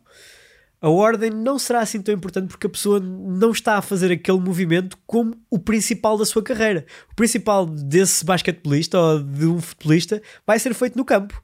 O principal treino é dado pelo treinador da modalidade. Nós estamos a dar é só um complemento. Então o que é que nós vamos fazer? Primeiro que tudo, vamos tentar não estragar o atleta, não fazer mal, não aleijar a pessoa, porque também não queremos que... não precisamos que aquela pessoa se torne um supra-sumo no ginásio e corra o risco de se lesionar. Nós queremos primeiro que os exercícios sejam de acordo com aquela pessoa e que sejam exercícios que a pessoa se sinta bem a fazer. Eu acho que é muito importante. Por exemplo, se eu me sentir mal a fazer um low bar squat, porque é que eu vou estar a insistir num low bar squat? Uhum. Principalmente se eu não precisar de um low bar squat. Então vou descobrir as variações que aquela pessoa consegue fazer, vou tentar restaurar variabilidade do movimento, vou tentar que ela ganhe massa muscular. A lente que uso a partir daí pode ser uma lente mais de upper-lower, pode ser uma lente de tenho duas sessões no ginásio, vou fazer corpo completo. Depende da disponibilidade que o atleta tiver e depende de como o treinador prefere trabalhar, basicamente. Hum, ok, ok. Bruno Tavares, o que é um bom programa de força powerlifting para surfistas? E agora aqui, pronto, em vez de pegarmos tão especificamente no surfista, uh, acho, acho que podemos também dar aqui uma, um toque no facto de força é força onde quer que estejamos, não é? Quer dizer, provavelmente não há um agachamento mais a pensar no surfista, tal como não há um peso morto mais a pensar no surfista, uh, tal como às vezes aquela excessiva especificidade, eles já fazem tanto trabalho de, de, de equilíbrio, mas depois chegam ao ginásio e vão para o Bozu a pensar que isso é que os vai ajudar tremendamente a ter mais equilíbrio, quando já treinam tanto isso no mar, mais vale treinar no ginásio aquilo que não tem acesso no mar. Completamente. Com cargas e afins, portanto... É um bocadinho aquela pergunta também que uma vez fizeram e o nutricionista, o António Pedro Mendes, disse, disse de uma forma muito engraçada, que foi ah, quais é que são os melhores alimentos para um atleta de rugby ganhar peso? E ele disse, pá, os alimentos são exatamente os mesmos, não há um arroz especial para rugby e, e, e não vou dizer arroz basmati para o rugby e arroz carolino para, para, para o futebol. Agora, há é mais quantidade para o atleta de rugby, provavelmente porque tem que ser mais possante para, para jogar o rugby. Estou uh, a falar bem ou, ou é... Concordo a cem por cento. Nós, com os atletas, nós queremos que eles vão ao ginásio ganhar massa muscular, queremos que eles vão ganhar ou vão recuperar alguma variabilidade do movimento, queremos dar opções naquilo que eles não fazem no desporto, mas não queremos, como estávamos a falar há pouco, não queremos simular os movimentos propriamente do desporto. E isso é o que eles vão fazer quando estiverem no mar, quando estiverem no campo. Exato, exato. Portanto, aquilo que nós dissemos que serve para o basquetebol, serve para o futebol, também pode servir para o surf. Exatamente. cem por cento. Agora, pode é sempre haver alguma fraqueza que a pessoa também denote. Imagina que eu estou a fazer surf e faço há seis meses e eu sempre notei que os meus abdominais, se calhar, ou o meu core é fraquinho, ou há ali uma posição que eu não consigo atingir bem. Quer dizer, eu posso ir tentar uh, fazer algum tipo de trabalho unilateral ou algum trabalho que simule minimamente o tipo de força que eu tenho que ter naquele movimento? Eu posso pensar, por exemplo... Um... No surf eu preciso muito de rotação interna da anca para aceder a certas posições, por exemplo. Exato, exato. Uh, se eu não tiver rotação interna, o que é que eu posso fazer? Posso começar por fazer alguns drills em termos mais posicionais que me possam ajudar a recapturar essa posição de rotação interna da anca e a partir daí posso fazer, por exemplo, uma variação do split squat que vai ser mais específica para essa posição em que temos de aceder à rotação interna. Isso é completamente certo, mas aí estamos a ir às necessidades da pessoa, estamos a ir à variabilidade do movimento. Não é específico porque estamos a dar exatamente aquilo que ela não tem depois no, dentro do, neste caso dentro do mar em cima da prancha. Para essa situação da rotação interna, que exercícios é que estavas a falar? Que exercícios é que estavas a dizer? Uh, exercícios ajudar? Que podem ajudar em termos de rotação interna, há muitas opções. Tipo que é adução? Uh, pode ser exercícios mais puros de adução. Eu gosto de utilizar exercícios, por exemplo, aquele que nós fizemos, uh, vocês ainda não ah, viram o vídeo, vão ver, no, vão, ver. vão ver o vídeo depois, boa, boa. Um hook lying hamstring facilitation ou mil novecentos e noventa P R I breathing. Eu, eu, posso, eu posso colocar com agora uma bola hum. entre os joelhos. Então espera aí, uh, uh, tens que me dizer outra vez o nome. mil novecentos e noventa P R I breathing. P R I breathing. E até podes meter ball between the knees. Estou a escrever bem ou não? P R I? Uh, é, não é mil novecentos e noventa, é noventa noventa. noventa traço noventa.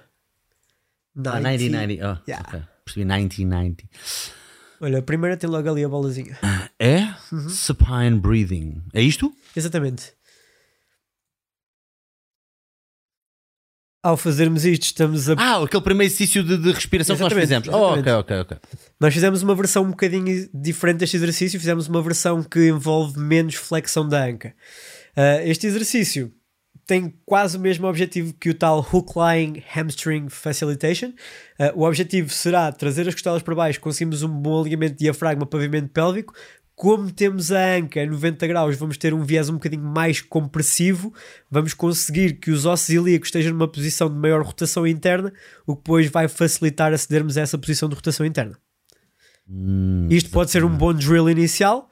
Depois seguimos com um split squat em que temos um A F I R, que é uh, rotação interna acetábulo-femoral, do acetábulo por cima do fémur. E o split squat era com o quê? Era com o pé da frente elevado? Qual é que podes, era o nome que tu podes procurar uh, A F I R. A AFIR. Posso? Os caras vêm para aqui cheio de... Cheio de termos e cenas. Deve ser este A F I R split squat. Deixa eu ver se é este. Está a fazer um bocadinho diferente, mas a forma como nós fizemos, o que este, depois vocês o que este rapaz está vídeo... a fazer, não, isto é um bocadinho diferente do que nós fizemos. O que este rapaz está a fazer, uh, Podes colocar lá no, no vídeo anterior? Ah, desculpa, sim, sim, sim, sim. Uh, mete só um bocadinho em câmara lenta, que ele está a fazer isso muito rápido e eu quero explicar aqui. Câmara lenta, velocidade... Ah, só, é só truques. O que é que ele está a fazer? Ele tem a perna dominante, que é a perna esquerda. Na perna... Ele está a virar a anca para cima da perna esquerda, por isso é que ele está a orientar o cotovelo pelo joelho para fazer uma rotação interna do fémur, de, neste caso da anca sobre da o anca. fémur, do Exato. Acábulo sobre o fémur, e está a ceder à tal posa, posição de rotação interna que pode ser interessante para o surfista. Hum. Pode ser interessante para o surfista, pode ser interessante para qualquer atleta que faz cortes no seu desporto. Hum, okay, okay, mudanças de direção. É preciso boa capacidade de rotação interna para tudo o que é mudanças de direção. Esta pode ser uma boa opção de rotação interna inserida ou integrado no movimento de split squat. E isto também queima para caraças o glúteo médio. Pois, como nós tivemos a oportunidade de experienciar e de facto o exercício foi espetacular, porque de facto o glúteo ficou eu, se não me engano, também tenho aí um, se não me engano também tenho aí um post sobre isso, como ativar mais o glúteo médio. Hum. Há muito aquela ideia que se, com as bandas elásticas é que vão fazer com que atives o glúteo médio, mas eu gosto de Sei, comparar isso. Eu gosto de comparar isso com fazer bíceps, e agora não sei se eu estou a aparecer na imagem, mas fazer tá, tá. bíceps daqui para aqui. Basicamente é o que nós estamos a fazer se já tivermos o nosso joelho para fora com uma banda elástica e levarmos o joelho um bocadinho mais para fora. Estamos a trabalhar o médio glúteo numa amplitude muito pequenina. Neste caso, estamos a trabalhar o bíceps numa amplitude muito pequenina. Então o que nós queremos é alongar primeiro completamente o músculo e depois contrair. Só assim é que conseguimos uma real ativação que depois nos vai aumentar em termos de hipertrofia. O mesmo aqui neste exercício. Portanto, considerações no exercício para trabalhar. Vamos brincar um bocadinho mais aos teus memes antes de fecharmos. Uh, uh, desculpa, não era este, era um ah, não era este? mais para cima. Mais diga, para cima. Treinadores, diga para treinadores, diga para treinadores. É capaz de ser dos mais recentes. Uh, Ultimamente eu não tenho feito tantos memes. Aquela pessoa que disse logo no início que eu agora estou a ficar um gajo chato, peço imensa desculpa. Uh, um, onde é que ele está? Há de estar aqui. É um dos cinzentos? É um dos cinzentos, sim. Não é, é mais para cima? É dos mais recentes mesmo. Mais para baixo, mais para baixo. Ah, desculpa, acho que é dos brancos, afinal. Não faz mal, tranquilo. Olha ali. Uh, se ah, queres... se queres hipertrofia... Se queres hipertrofia do médio glúteo, treina na amplitude completa.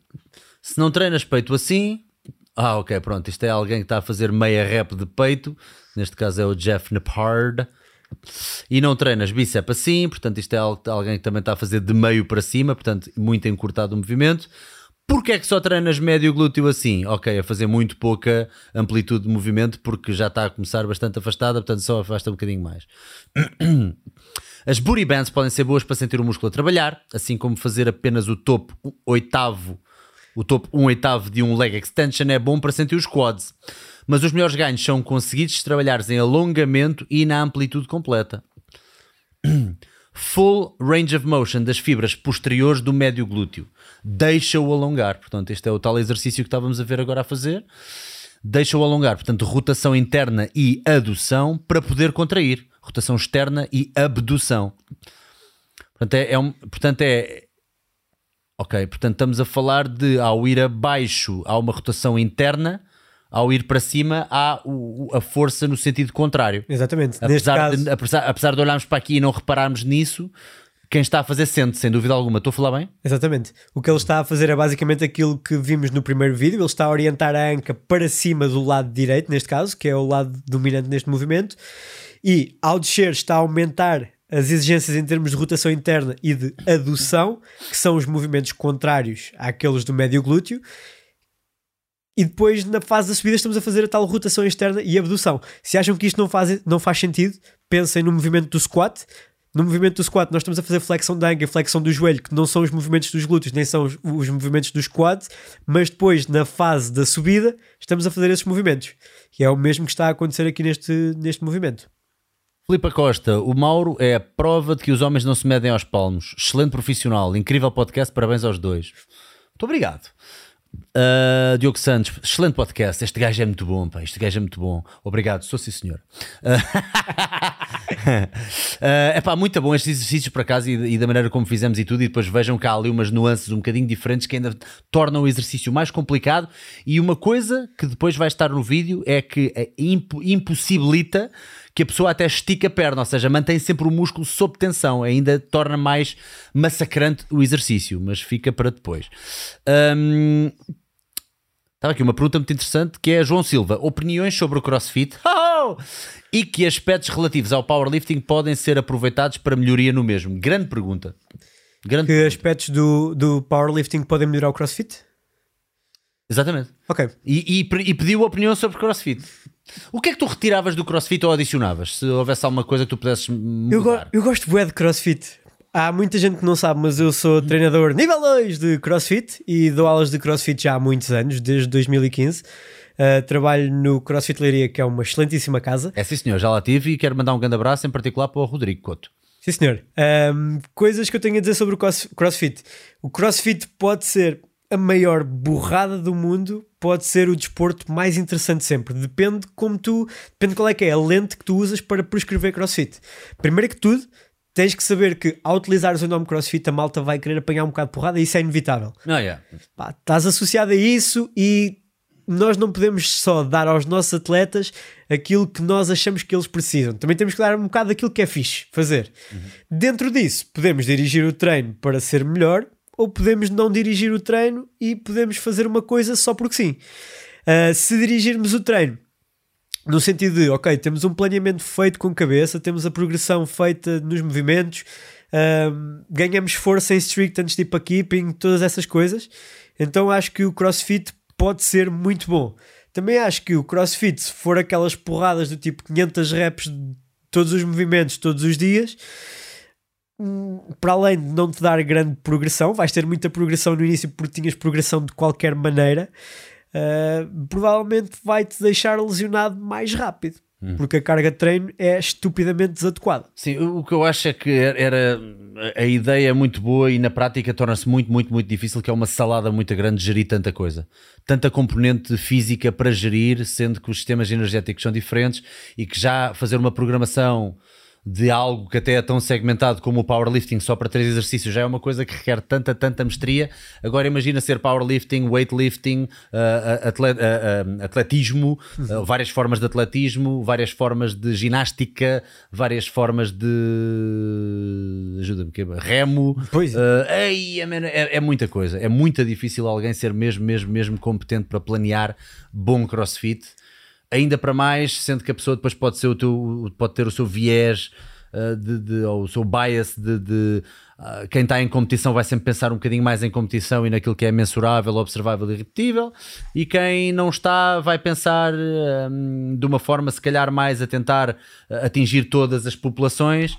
Mas, e dizem isso, mas depois vemos pessoas a fazer keeping handstand push-ups e a bater com a cabeça trinta vezes no, no, no, no, no webmat. Epá, não sei, é, é, é sempre complicado.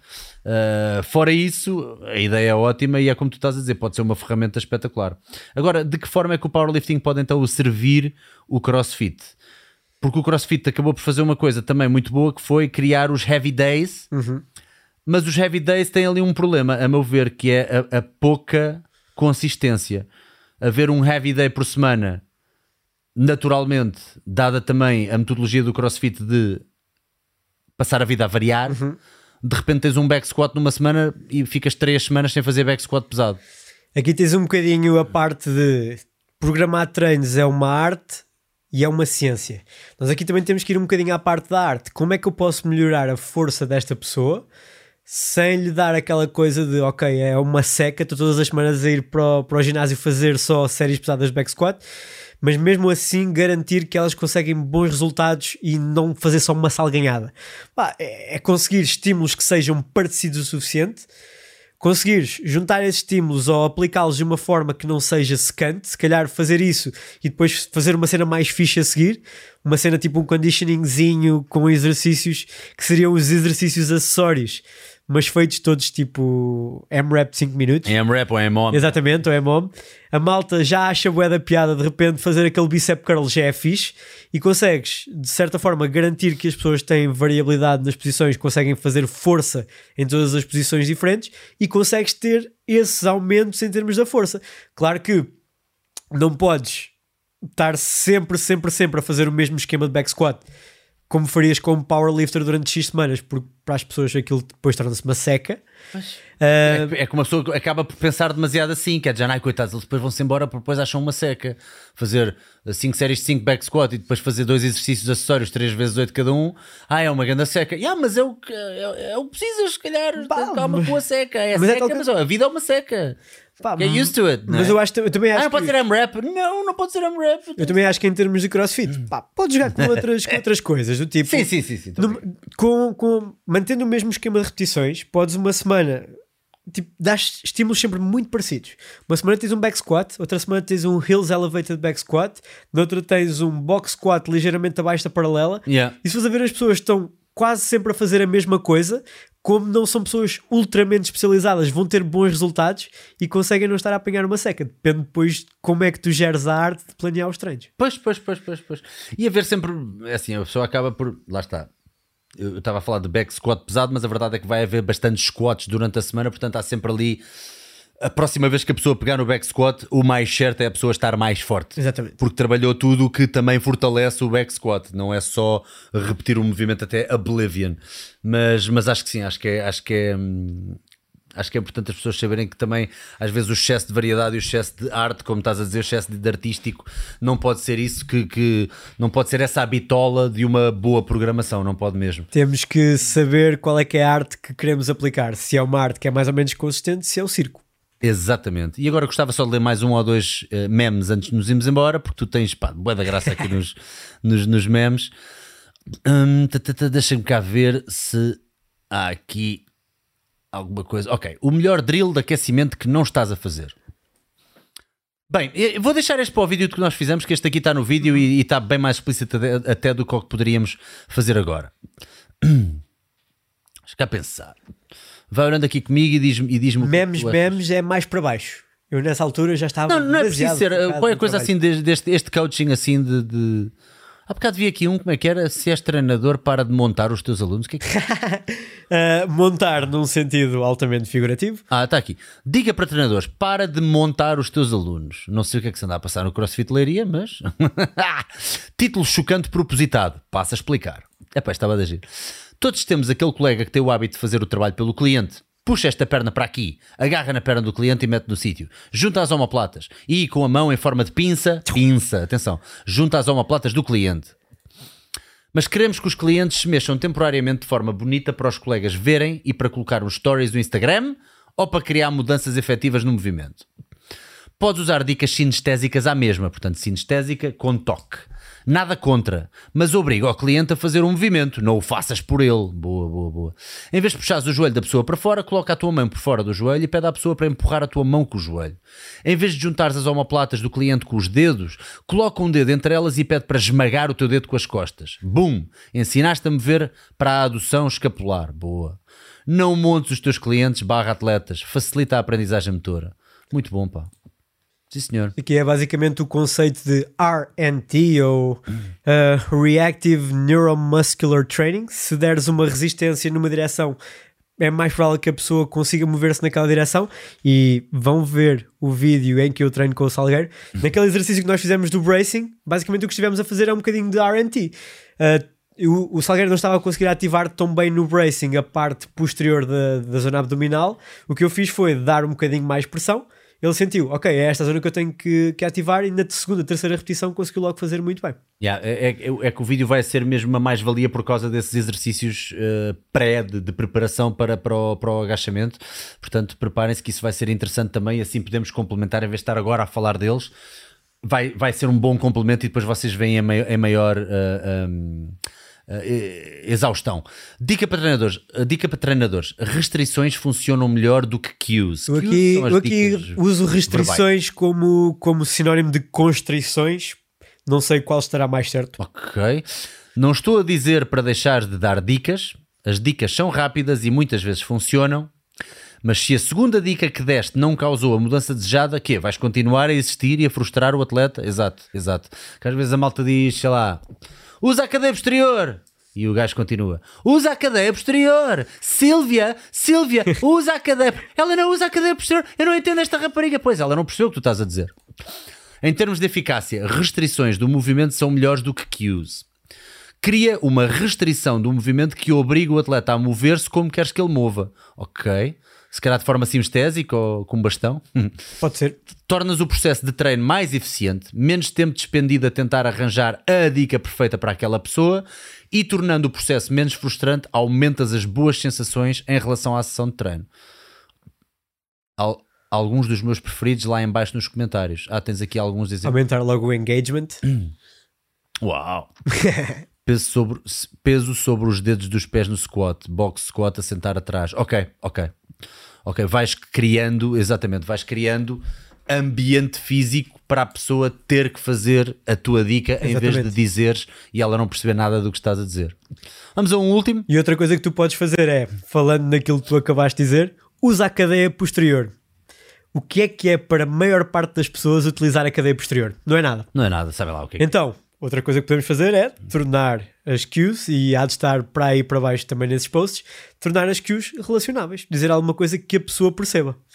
Uma coisa muito simples que podes utilizar é, uh, no deadlift, podes dizer, não arranques a barra do chão. Ou então, podes dizer, tira a folga à barra, tens que sentir o cliquezinho e depois vais empurrar o planeta Terra. Que é a tal dica que eu gosto muito de utilizar. Empurrar o planeta Terra. Bem, vamos ao último antes de fecharmos. Uh, como a malta gosta muito de trabalhar o glúteo e as meninas em particular gostam muito deste tópico, vamos lá uh, entrar aqui com, para uma segunda dica tua de glúteo médio. Considerações no exercício para trabalhar o glúteo médio. No último post falámos sobre o porquê da adução da coxa ser essencial para conseguirmos recrutar o médio glúteo. Precisamos destas posições para utilizar a amplitude completa. Tá, tá, tá. Em termos de exercício, gosto de utilizar como heurística a ideia o que move primeiro move mais. Assim, prefiro pensar no movimento da anca, movendo o fémur para adução e rotação interna através da pelvis, ao invés de pensar em trazer o joelho para dentro. Ok, ok. Está aqui um exemplo. Ah, isto, isto ainda é com base no, no outro exercício da bocado. Eu não gosto muito da forma como eu mostrei este exercício. Eu acho que ainda não sabia o suficiente. Eu gosto mais de fazer o, o A F I R, a tal coisa de rodar o acetábulo por cima do fémur, ah. mais daquela forma que testámos depois. Okay. Isto também funciona, também consegues sentir o médio glúteo, mas se for a rotação no plano transverso, em vez de ser tanto no, no plano frontal, ou seja, mais rotação, menos para um lado e para o outro, consegues melhores resultados neste movimento. Ok, Mauro, pá, não te posso agradecer o suficiente, pá, isto tem sido muito fixe, muito in, in, informativo, e acho que a malta vai gostar, e estava aqui a malta a perguntar quando é que vai uh, surgir o vídeo. Uh, gravámos hoje, vamos começar a editá-lo, portanto eu diria que se calhar até estávamos um bocadinho à espera de setembro para começar a colocar mais vídeos, porque a malta agora está tão noutra, está, está, está a gosto, está a tão... Uh, foram, e se calhar alguns só voltam em outubro, mas se calhar ou na primeira semana de setembro, ou se calhar daqui a... Hoje é, hoje é quê? Hoje é terça. Terça, hoje é terça? vinte e quatro de agosto, terça-feira, sim. Epá, se calhar ainda conseguimos meter, epá, ou, ou, ou, ou no fim desta semana, ou no princípio da próxima, talvez deve ser o mais realista. Uh, porque queremos dar ali um toque para ficar mesmo a informação mais, mais importante, porque gravámos muito footage mesmo, mas vão ter informações muito valiosas e uh, com a componente visual. Uh, até é interessante quem for fazer, por exemplo, um cardio, ficar a ver o vídeo, ou quem estiver a treinar e tenha hipótese de ter uma televisão uh, a dar algum tipo de, de, uh, de vídeo. Pronto, eu acho que é sempre uma boa companhia, vocês vão aprendendo alguma coisa. Um, e não queria deixar de dizer que tu também fazes programações online. Fala um bocadinho sobre isso e diz onde é que as pessoas podem contactar. Uh, eu comecei por treinar só mais malta do powerlifting, agora faço um acompanhamento um bocadinho mais geral. Eu gosto mais de trabalhar com atletas que têm dores daquelas do tipo, epá, eu nunca mais vou conseguir treinar, e eu gosto de conseguir arranjar soluções para conseguirmos treinar à volta destas lesões. Claro que Boa. eu não sou fisioterapeuta, não tiro as, as dores a ninguém, mas gosto de arranjar opções de movimento, e é o tipo de atletas com quem eu tenho gostado mais de treinar neste momento. Um, para além disso, também dou formação para treinadores. Já viste que algumas das dicas que eu estava a dar aqui eram mais específicas para treinadores. Eu e o Fábio Torres, no Instagram, arroba pt.fabiotorres, estamos a criar um curso de seis semanas que vamos lançar, que vai ser tipo um mentorship. O objetivo é conseguires melhorar a tua avaliação e melhorar uh, a capacidade para dirigir o exercício realmente para o que a pessoa precisa. Se estiveres interessado nisso, manda-me D M para o Instagram.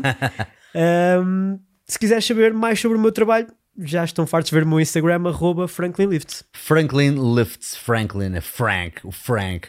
Muito bem, uh, malta, obrigado por terem estado desse lado. Façam um like antes de desligar, por favor, façam um like. Temos poucos likes ainda que a malta esquece. E a malta, eu acho que só a malta entre os dez e os dezoito anos é que tem a mania de fazer like.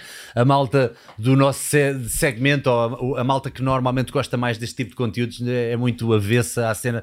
Parece que ainda não se habituaram. Eu próprio às vezes estou a ver um vídeo, a adorei, não fiz like, e a dizer, pá, podia ter deixado a minha mini contribuição com o Eu like. Por acaso faço bué de likes, mesmo porque sei que nunca mais me vou lembrar qual é que era o título daquele vídeo que tinha uma cena bué de interessante, e já sei, vou ver aos meus likes, ah, afinal era este. Estão a ver, façam isso, é por vocês, não é por nós, é por vocês.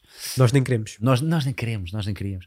É uh, pá, e obrigadão, pá, foi, foi impecável, foi uma, uma sessão de esclarecimento muito boa, espero que vocês tenham gostado, uh, e já sabem, vão a dicas do salgueiro ponto pt para mais informações sobre como treinar comigo. Pode-se, podem treinar a partir de casa, do Zoom, e os treinos ficam sempre no site para vocês treinarem depois se não conseguirem àquela hora. Isto para malta que treina a partir de casa, com pouco material, ou que até já está a constituir o seu mini home gym, que tudo é aproveitado. Até aquela bicicleta que tinhas a ganhar pó ou a pendurar fatos, a ser, a ser hanger de fatos, pode ser aproveitada, porque eu vou dizer, ah não, não vai buscá-la que vamos usar também neste treino. Quem tiver faz, quem não tiver faz outra coisa. Portanto, acho que sim, acho que, acho que uh, vale a pena. Portanto, faz a decisão. Se é uma coisa que estás sempre a pensar e que ainda não fizeste, é pá, mais vale começares no conforto da tua casa, depois um dia mais tarde vais para o ginásio e fazes as coisas também com mais carga. Uh, portanto, basicamente é isso. Olha, abraço, façam um like e até à próxima. Obrigado. Tchau, mãe.